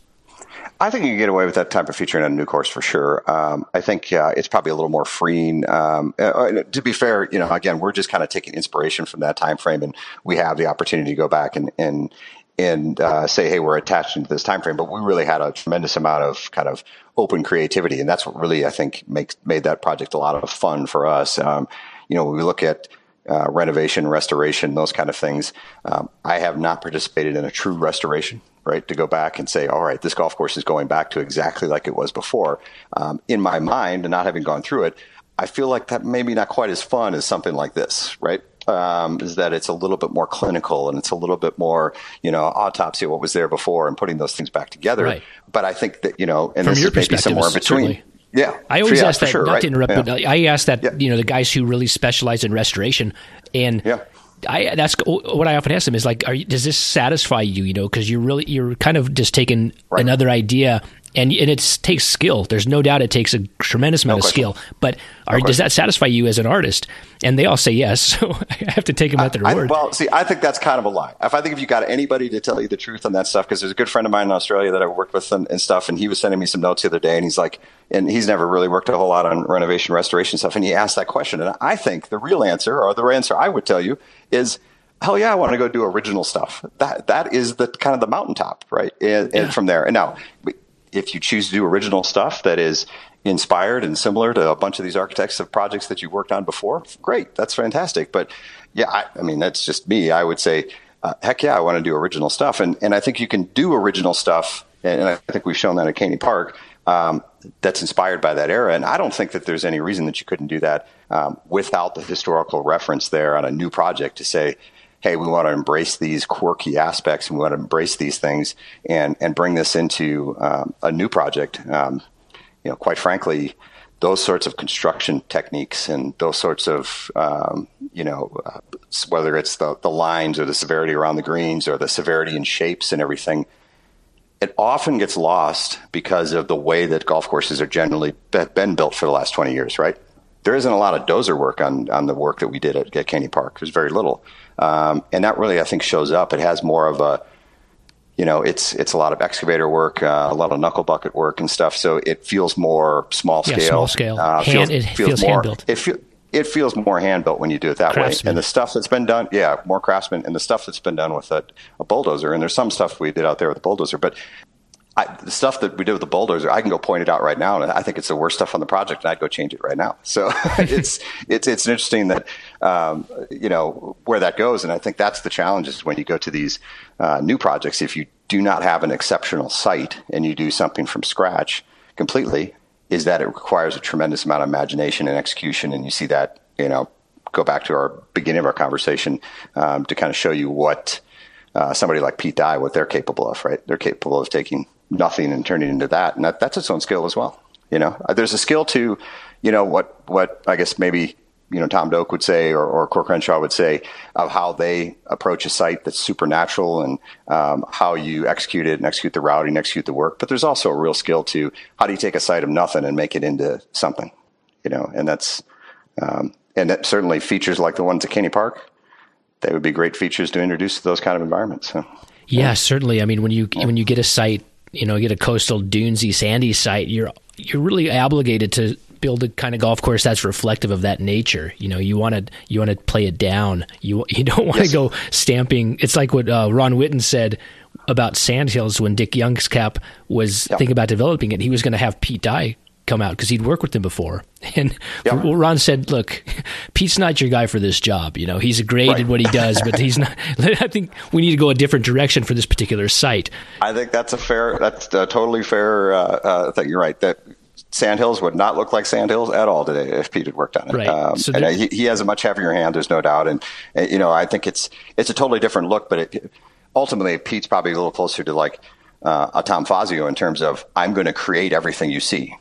Right. Yeah. Um, and uh, and then we're going to go from there. That sort of thing. And I think that's been you know, there maybe there's a few exceptions to that, but you know, even look at a Whistling Straits that you might say, oh, that has more of that sandhill feel. Well, that's hundred percent, you know, uh, manufactured as well, right? Yeah. Um, yeah. So yeah, it's interesting though because you know, I guess we're going talking about Pete Dye again for a second, but if you think about like all the great projects he's had, I'm not sure he's uh-huh. had a good site. Like he's never had a great. I don't know that he's ever had a truly great site. You could say you know, uh, Teeth of the Dog was a good location. You could say the yes. Ocean Course is a good location, but that was flat. You know, it's kind of swampy yeah, too. both flat. Um, yeah, you both struggle to get views. Um, you know, certainly not the ones that are right in the ocean, but certainly something like. Uh, uh, the ocean course. I mean, there's a lot of things that had to be built up just to be able to see the water, yeah. right? And there's so much of the low areas that are there. Yeah, it's not. You're right. I don't. I don't know that I can think of one that's really truly exceptional. Maybe I don't know. Maybe I can think of like uh, French Lick down in Indiana. I think that site was quite good um, in terms of those rolling hills. But you know, I, again, you can see his hand. Yeah, I was going to say, and then he paint he painted over it. yes, so I think that's probably a pretty good example. That uh, even if he did have that inc- incredible site, I, I think he's going to do his own thing. Yeah. So yeah. Um, yeah. Just yeah, to kind of start enough. to wrap this up, I last week I t- talked to Keith Cutten, and we got into a mm-hmm. discussion kind of toward the end of, the, of our talk about construction methods, and he's a big proponent of the design build method. And I asked him to kind of differentiate the the um, benefits of that versus the architect contractor method. And we got into a discussion, and it was interesting. I got a lot of feedback from different people. They thought that was an interesting conversation. And what I realized is we we we made it a little too black and white. We needed to um, kind of talk about how there's a spectrum. You have on one hand, you know, you have the extreme like you know Bill and Ben and Tom, who the idea yes. is you know their their guys, their interns are creating in the field. They don't have blueprints. They're giving people the uh, opportunity to kind of freelance to a, to a degree, and they're just shaping uh-huh. it organically. And, and then yeah. we also need to pull back and say they all use contractors. There's a tremendous amount of infrastructure that goes into any golf course. So there's drainage, yes. there's irrigation, there could be electricity, there could be you know tree removal. There's all these things that everybody does, right? But then Correct. feature shaping, you have that, and then you have the old model, uh, the big firm model, we'll call it that, where you have plans yep. produced in the office, they're handed off to a contractor and executed, and the guy whose name's on the b- building, you know, shows up every couple of weeks, maybe to move things around and check things off the list. But there's a tremendous amount of middle ground between those yes. two extreme examples. Where do you where do you put yourself on the scale, and maybe you could explain kind of what some sure. of that middle ground looks like.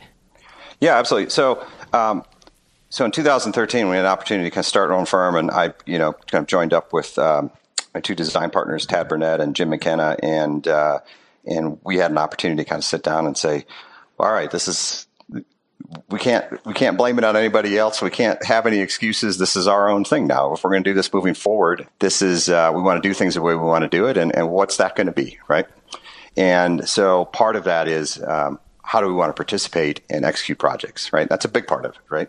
Um, and certainly project selection and all the things that go with it, and only working on a few projects at a time. But they all kind of go hand in hand, right? Because if you're gonna if you're gonna go towards the spectrum of more self perform or hybrid self perform, physically you can only do so many projects, right?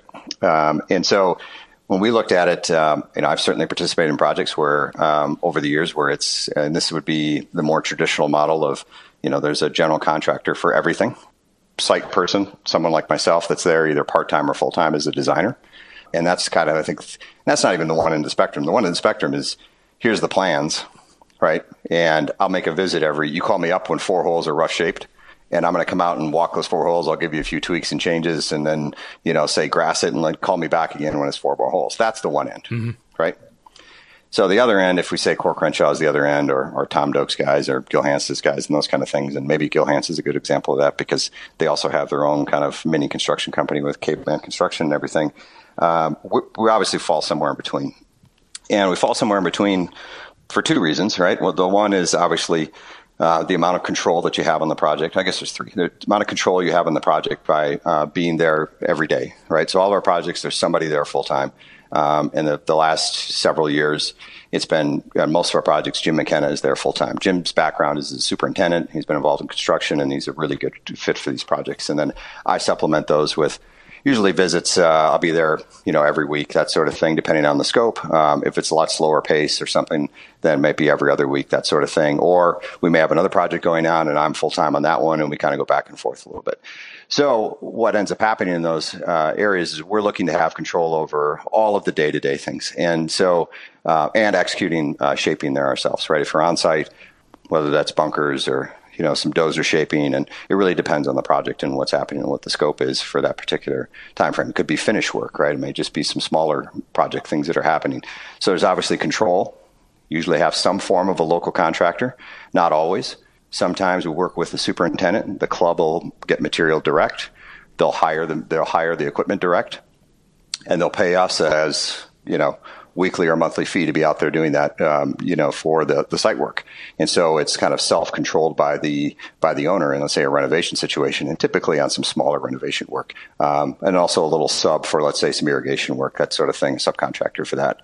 Um, and then as it gets bigger, uh, we rely a little bit more on a general contractor to to execute more of that work uh, in terms of some of the general things, right? Whether that's it might be you know the owner doesn't want to uh, purchase materials directly, and they they go ahead and say, all right, I want the all the ordering and the scheduling and everything to be on the general contractor. They're going to put in drainage. They're going to order materials. They're going to do some of the more and I guess the honest answer is we're looking to dish off some of the things that are a little bit more mundane and, and straightforward and do the stuff that we want to do, right? The creative stuff. And I think that's the other part too, is that it's quite self-serving, right? Is that you want to work on the fun things, right? Yeah. When you're out there. Um, digging a drainage line is no fun, yeah, right? My, so, my so, wife and I were yeah. lucky enough to be able to build our own house a few years ago, and oh, I didn't want to see like our go our contractor, I didn't want I don't want to see him painting, you know, the outside of the house. I want to see him working on my cabinets, you know. I want to see the some custom yeah, work for him. stuff stuff you can't do, right? right? Or, or you choose not to do or whatever, right? So and then I think that's that's all fair enough. And, and sometimes the projects also get big enough. That's a good example of your house is to say, we'll also will bring in some other people to work with us, right? Some other shapers and things. Occasionally, where the project gets a little bit bigger, or um, even the local contractor that we'll be using, uh, they may have somebody with a lot of golf experience, and we say, yeah, perfect. You know, we're gonna we're gonna stake tees for you, and you're gonna shape tees, and it's gonna be you know like if we're on like a formal project, and they're flat pads, and you know they execute some of the more kind of day to day stuff, and and then they'll also provide labor then as well, right? So sometimes the superintendent and their crew will provide labor. Other times they'll have a local kind of golf GC that'll say, okay, we'll also provide the labor. And then the other thing that's, you know, kind of happened in the last five, ten years is that there's also some specialty things that uh, these contractors are the only people that are going to do it. Maybe it's better Billy Bunker, right? Um, to have a local contractor come in and spray the spray the uh, the liner on the rock and do some of those things, right? Um, so as we move farther and farther the spectrum to say, hey, you have your own little construction company. Maybe you get labor that's hired direct. Um, you do all the work yourself, you know, on the Coore Crenshaw end. We're somewhere in between. So they, that that averages control on what happens on the finished product. Um, you keep the project really, you know, on budget, on schedule. You're there day to day to control all those things. You also have a, a tremendous amount of quality control when you're there, and, and, you know, much like building your house, you kind of want to keep an eye on everything, right? Uh, it's the the contractor's there to make money. I'm not saying they're there to to cut to not do things, but you, also want to make sure that everything's being done correctly along the way, and you have a lot of vested interest in it. It's done that way, right? Um, so the quality control part of it is a big part of it. There is a cost savings some people will tell you that the cost savings is tremendous by self-performing. It's not tremendous. It's not half the cost of you know bringing in a contractor, that sort of thing. Um, our experience is probably somewhere uh, on the light end, you save maybe 10%. On the heavy end, you might save up to 20% by doing some kind of hybrid self-perform. And you're somewhere in between then from from there to kind of full GC and contractor and and from there and you know you can't replace in our opinion certainly in Keith's opinion and, and why, you know, all the other guys do this is you just cannot replace uh, the kind of enthusiasm and drive and creativity of being the, uh, you know, the designer doer, right? Yeah. Um, that you just bridge that gap and so there is no gap, right? And then also the part that you don't have change orders, right? Or to a certain degree, you don't have change orders. You want to change something five times. There's a little bit of time with it, but you know, the contractor isn't crying bloody murder to say, well, we shaped all this. You guys changed it two more times and, you know, we want to charge you for this and this. So the owners also kind of feel good about that to say, hey, you know, this is going to get to where we want to on the finish line, but uh, we're going to save, you know, a little bit on, hey, if we change it a few times, it's not the end of the world, you know, and that's what you want. Because you know, as, as I think you probably have heard over and over again is that, um, you know, this creative design process is really about editing and changing and improving, and uh, it just gets better and better as you work through it. And certainly for us, it's also collaboration, right? It's team and you know having people out there and reviewing it together and somebody working on this and bunkering and somebody working on this and you go review it and and change it and have a lot of input and you know we even get input you know obviously from the client usually the client input is a little more broad strokes um, but it's kind of input from all the you know all different parties on it so um, yeah, so that's yeah, kind so of the what you just described, the way you do it. Would you say that I would say, and you can correct me if I'm wrong, but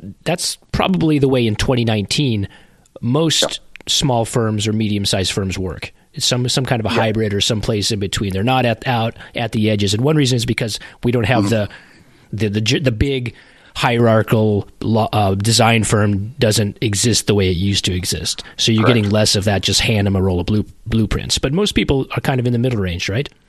Yeah, absolutely. Because it's also, you know, we're a really small company. Don't do a tremendous amount of, of work. We, we do, you know, maybe a couple projects a year. Uh, the other wrinkle that's in there that people probably should talk about too is it's another way for us to make some money too. You know, Yeah, that's uh, yeah. You know, I mean, that's what it's about. that. So, I mean, you have to. yeah. You don't have a business if you can't. Right. And you have to have clients who can pay the bills as well. And so That there's a little bit of client yeah. selection involved. I'm assuming. No question. Yeah, the client selection and and to be when you when you pitch the self kind of semi self perform or some of the hybrid self perform, it's a really nice fit for even some clients that say, hey, we want to do some phase things over several years, and hey, this year we might only have fifty or seventy five grand to spend, and we want to do this green surround and bunker complex, and hey, when you guys want to come out for a couple weeks in the fall, uh, you know, works great for us, no problem.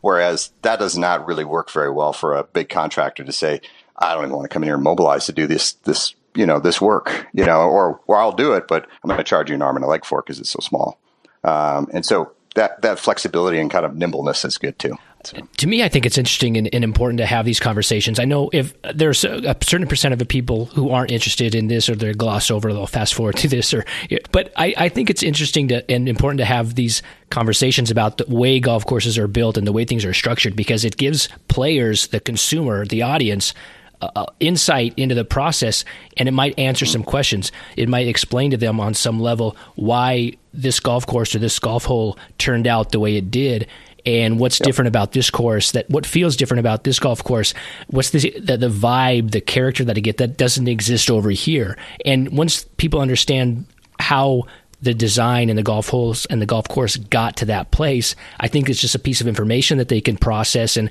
uh, put into their evaluation of what they like and what they respect and what, what turns them on Oh, no question. You, I mean, certainly the more trained your eye is, you can tell exactly, as we were talking about before, I can tell exactly the stuff that, you know, in Keney Park that was done this way or that way. And uh, certainly, uh, you know, our our preferences, uh, the things that look more craftsman and, and that, that finished product, right? And I think as the consumer maybe starts to understand how one you know product got built that they can appreciate hey this is something that i enjoy more. This is the aesthetic that i enjoy more and it's a better experience. I think you hit it right on is that you can start to get that separation of like oh why does this one seem to be lacking in some of the details and some of the you know why, why am i not quite as excited to be out here you know playing this golf course and why do i really like this one in terms of aesthetics playability character you know all the stuff we you know talked about before um, and how that translates. And yeah i think it's helpful to know uh, how it got from A to Z. Mm-hmm. So, So you're six years into your your own business now, and you've done some. We've talked about some of the work you've done. It's very interesting. I think you have a very uh, kind of keen, cool outlook on design from based on on what we've seen. But how does it? How does the the business? I guess the the architecture industry. I hate to use the word industry, but how does that feel to you from from your vantage point? What are you seeing right now, and and what's what are you kind of project into the future? Are we in a good place? Is your are you in a good place? Do you see opportunity out there? Are we moving in a certain direction? yeah, I think uh, you know it. I, for the first six years, I mean, I, my typical answer when someone asks me, say, "Well, how's business? What's going on?"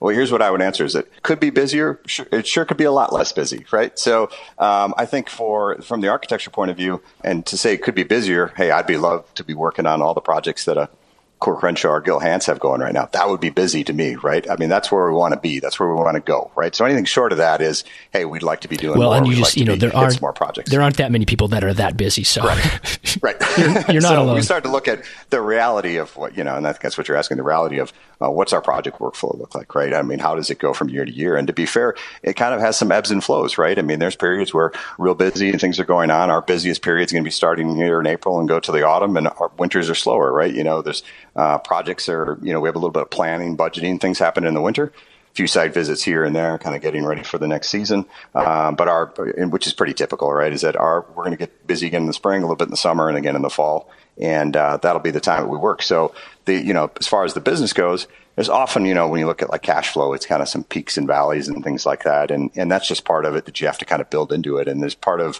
you also have to have a certain mindset to sort of you know go into this thinking hey, th- this is part of it, right? You know, there's going to be part times where it's like you have a bunch of work signed up and you're really busy moving forward, and then the other times you say, yeah, where's where's the next project coming from? And you know that has some kind of psychological or anxiety that goes with it. But once you kind of embrace that part of it and say, "Hey, this is this is part of you know how this goes," um, you know, you kind of get through all those things and you know find the next project and do that. Now, as far as outlook and what's what's happening, um, I, you know, we're super bullish on it.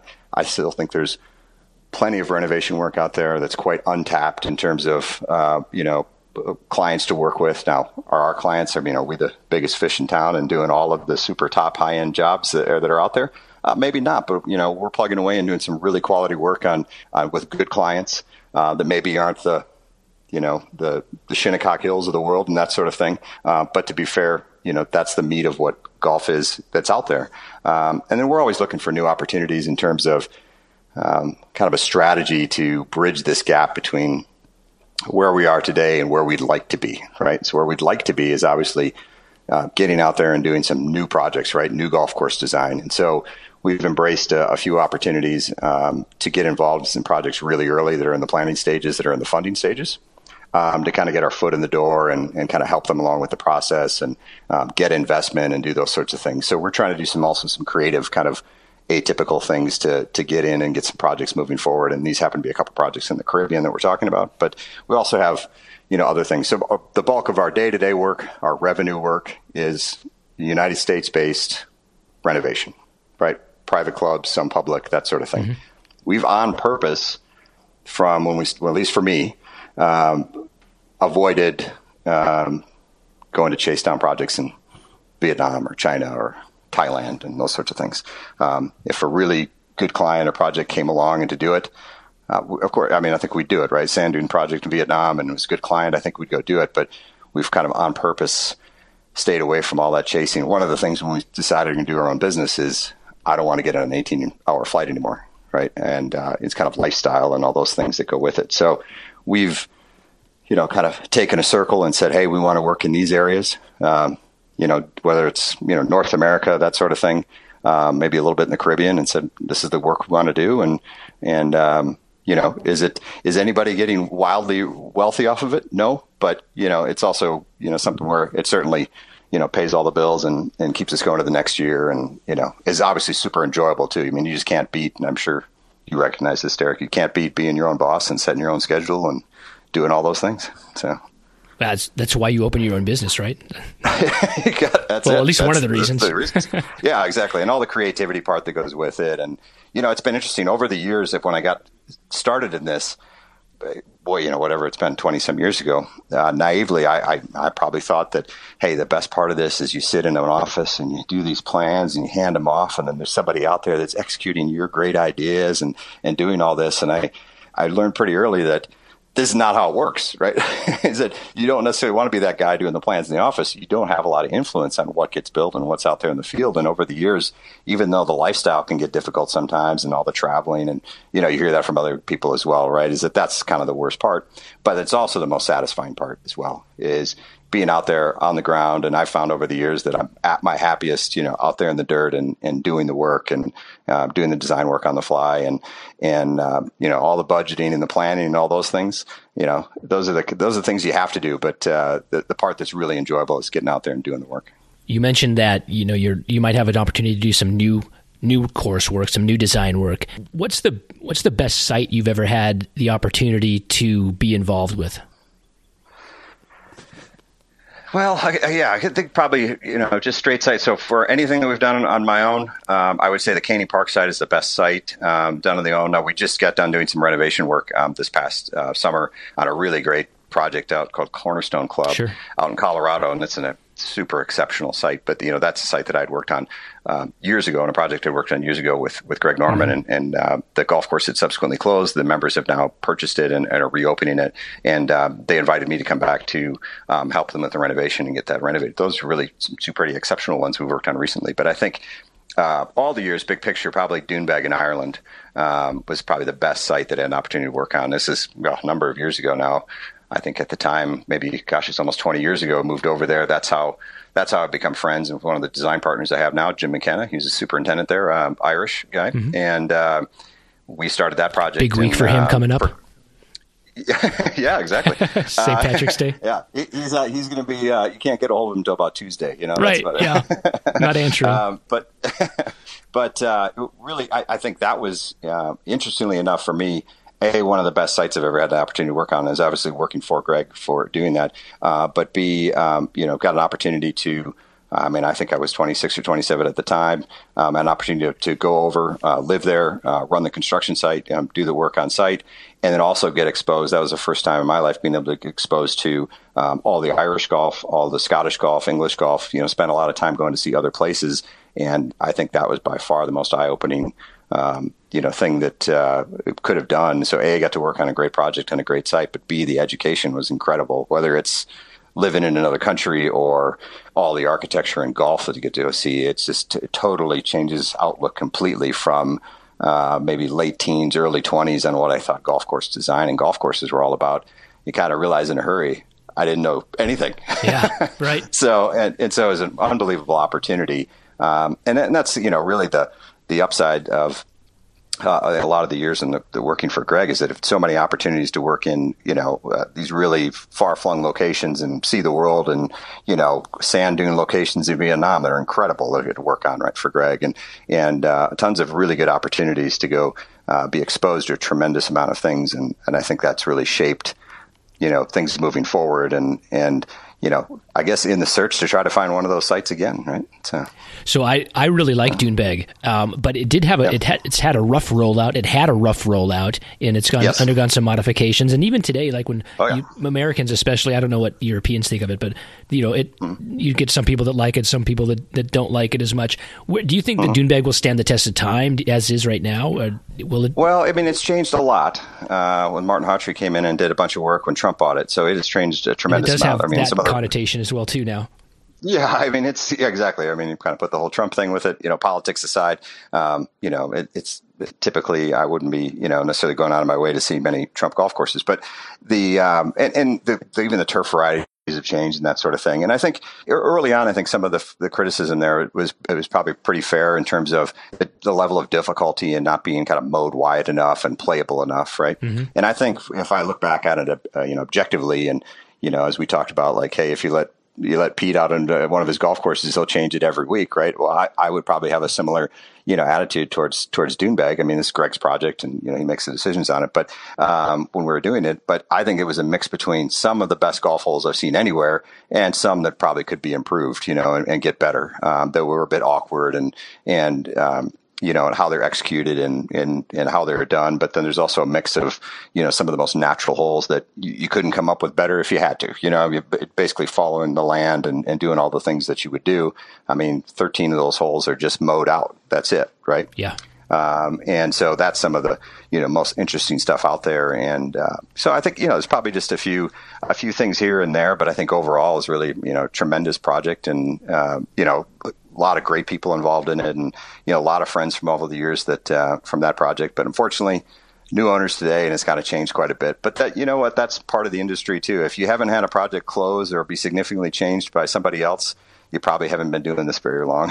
so, well, there's also you know, as, as time goes by, there's just you know? an yeah. acceptance for almost anything, really. And sure. Doonbeg is still kind of you know people who play it still remember that it's a new course. That's how they view it. But in 50 yep. years, it won't be a new course anymore, and it'll just kind of blend no. into that whole Irish links environment. That's yeah. my prediction. Yeah, absolutely. Yeah, I think yeah, uh, and that's that's part of the uh, to overcome too, right? A new course in Scotland or a new course in right. yeah, in Ireland. I mean, they look at it as you know, like, well, what is this? You know, I mean, you look at a course like Castle Stuart, right? Really, you know, a fabulous place that. Uh, Gil Hanse stood up in, in Scotland, and I'm sure it's looked at as like, oh, that's the new course the American did, right? But it's you know, fantastic place, um, and feels old and all this kind of stuff. It's just, yeah, it's tough in that part of the world to get uh, um, to get over that mantra of it's new, right? Yeah. And everything else is 180 years you old. Got, it's like the kid who has to sit at the, the adult table and just keep his mouth shut, and, you know, yeah. until he's ready until he's ready to get in the big chair. Exactly. So, exactly. on the yeah. concept of new, what's what's the best modern golf course you've seen, or the golf course that's new, modern that you were not involved in that stimulates you the most? All right. So I listened to a few of the podcasts the last couple of weeks. Okay, so I'm so gonna I'm gonna Yeah, I'm not saying Friar's Head. That's what I might say if no one else has said it. Somebody's already said it, so we're taking that off the list, right? A few people. Um, I think just yeah.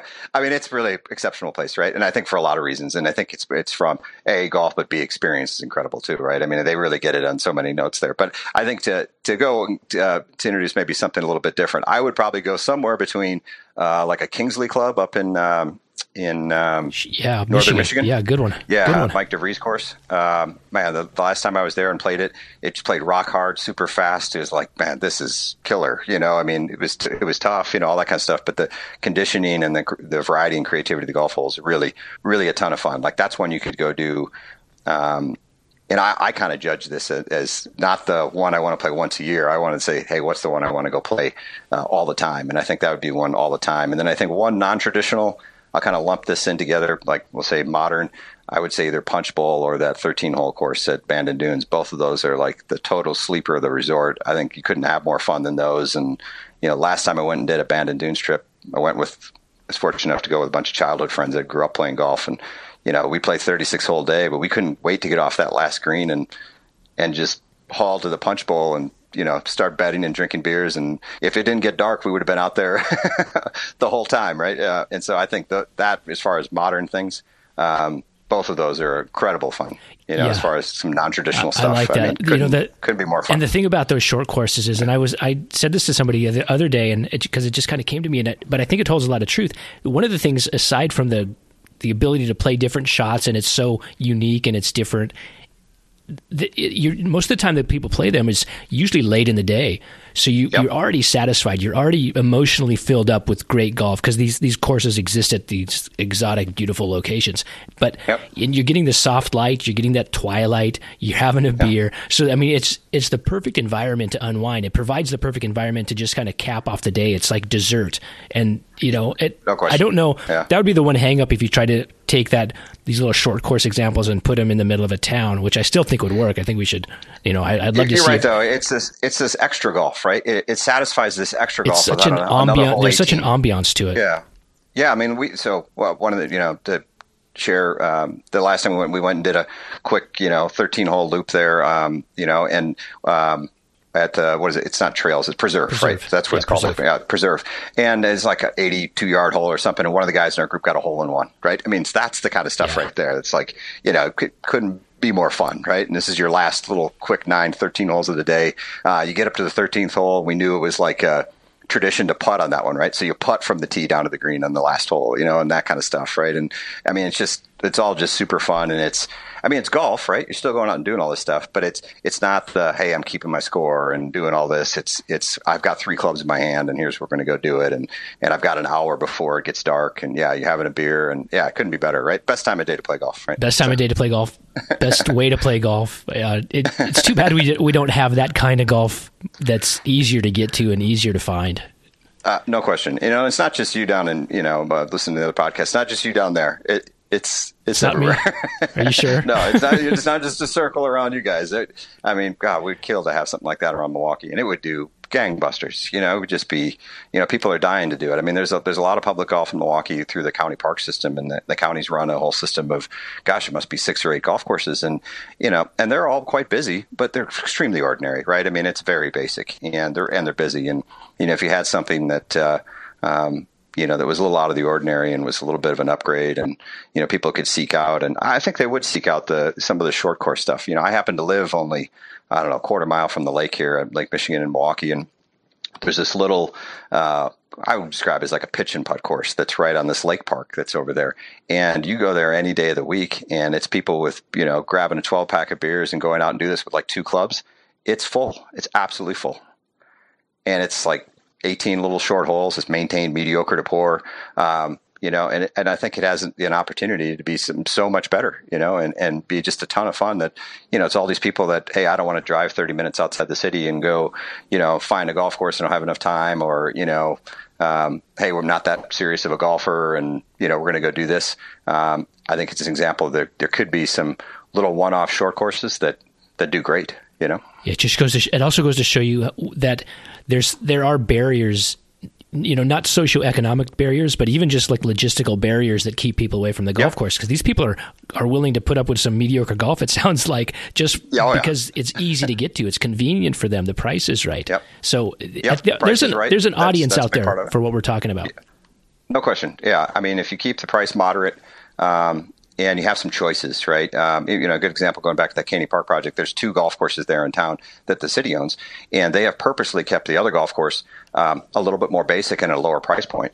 And um, and then I think that's a, a good approach, right? Is to say, hey, maybe we have one that's a little bit higher price point. Maybe it's a little more challenging in terms of what's there. Maybe it's a little bit more of a serious golfer. Not that you couldn't go out there if you'd be introduced to it, but we have another product here in town where you know, it's a little more laid back. The standard of maintenance is maybe a little bit, you know, more basic. It's a lower fee, that kind of thing. So I think there's, you know, having a little something for everybody.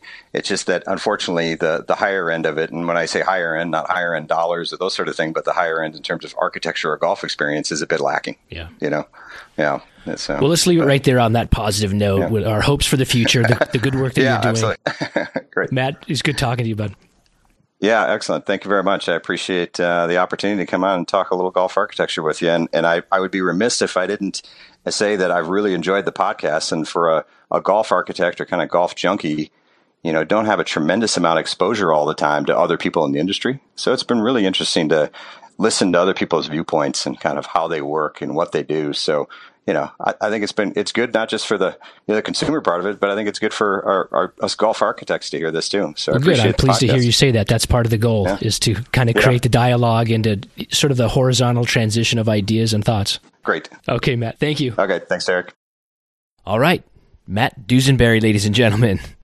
I thought it was interesting at the end of the conversation there how he mentioned that he'd gone back and listened to a few of these podcasts and that this was the only way, uh, due to his you know his work schedule and, and what he's into, that he gets a chance to hear what his contemporaries are doing and, and thinking. Uh, you know th- that doesn't seem right, does it? It kind of ties in back to the conversation that Keith Cutten and I had about the the dearth of discussion and ex- the exchange of ideas, having any kind of substantial dialogue between architects about the profession and about their design ideas. There just isn't a, a forum for that. There's Golf Club Atlas, of course, and uh, it's an incredible resource, but you know only a few architects really participate in that. You know, I don't begrudge an architect for not sitting down and, and writing an essay every month and, and trying to get it published on on what he or she's doing and, and thinking, or to sit down and write a book. But I think if there was a better forum for an exchange of ideas, we'd be in a much better place. I know what you're thinking. The American Society of Golf Course Architects provides that forum. It does if you're a member, if you want to talk about it behind closed doors, but no information gets out. Nothing nothing that useful comes from that organization as far as promoting the art or really getting into the uh, a critical analysis of where design in the profession is. Their uh, purpose is to promote work for each other and, and to keep uh, the wheels of their profession greased.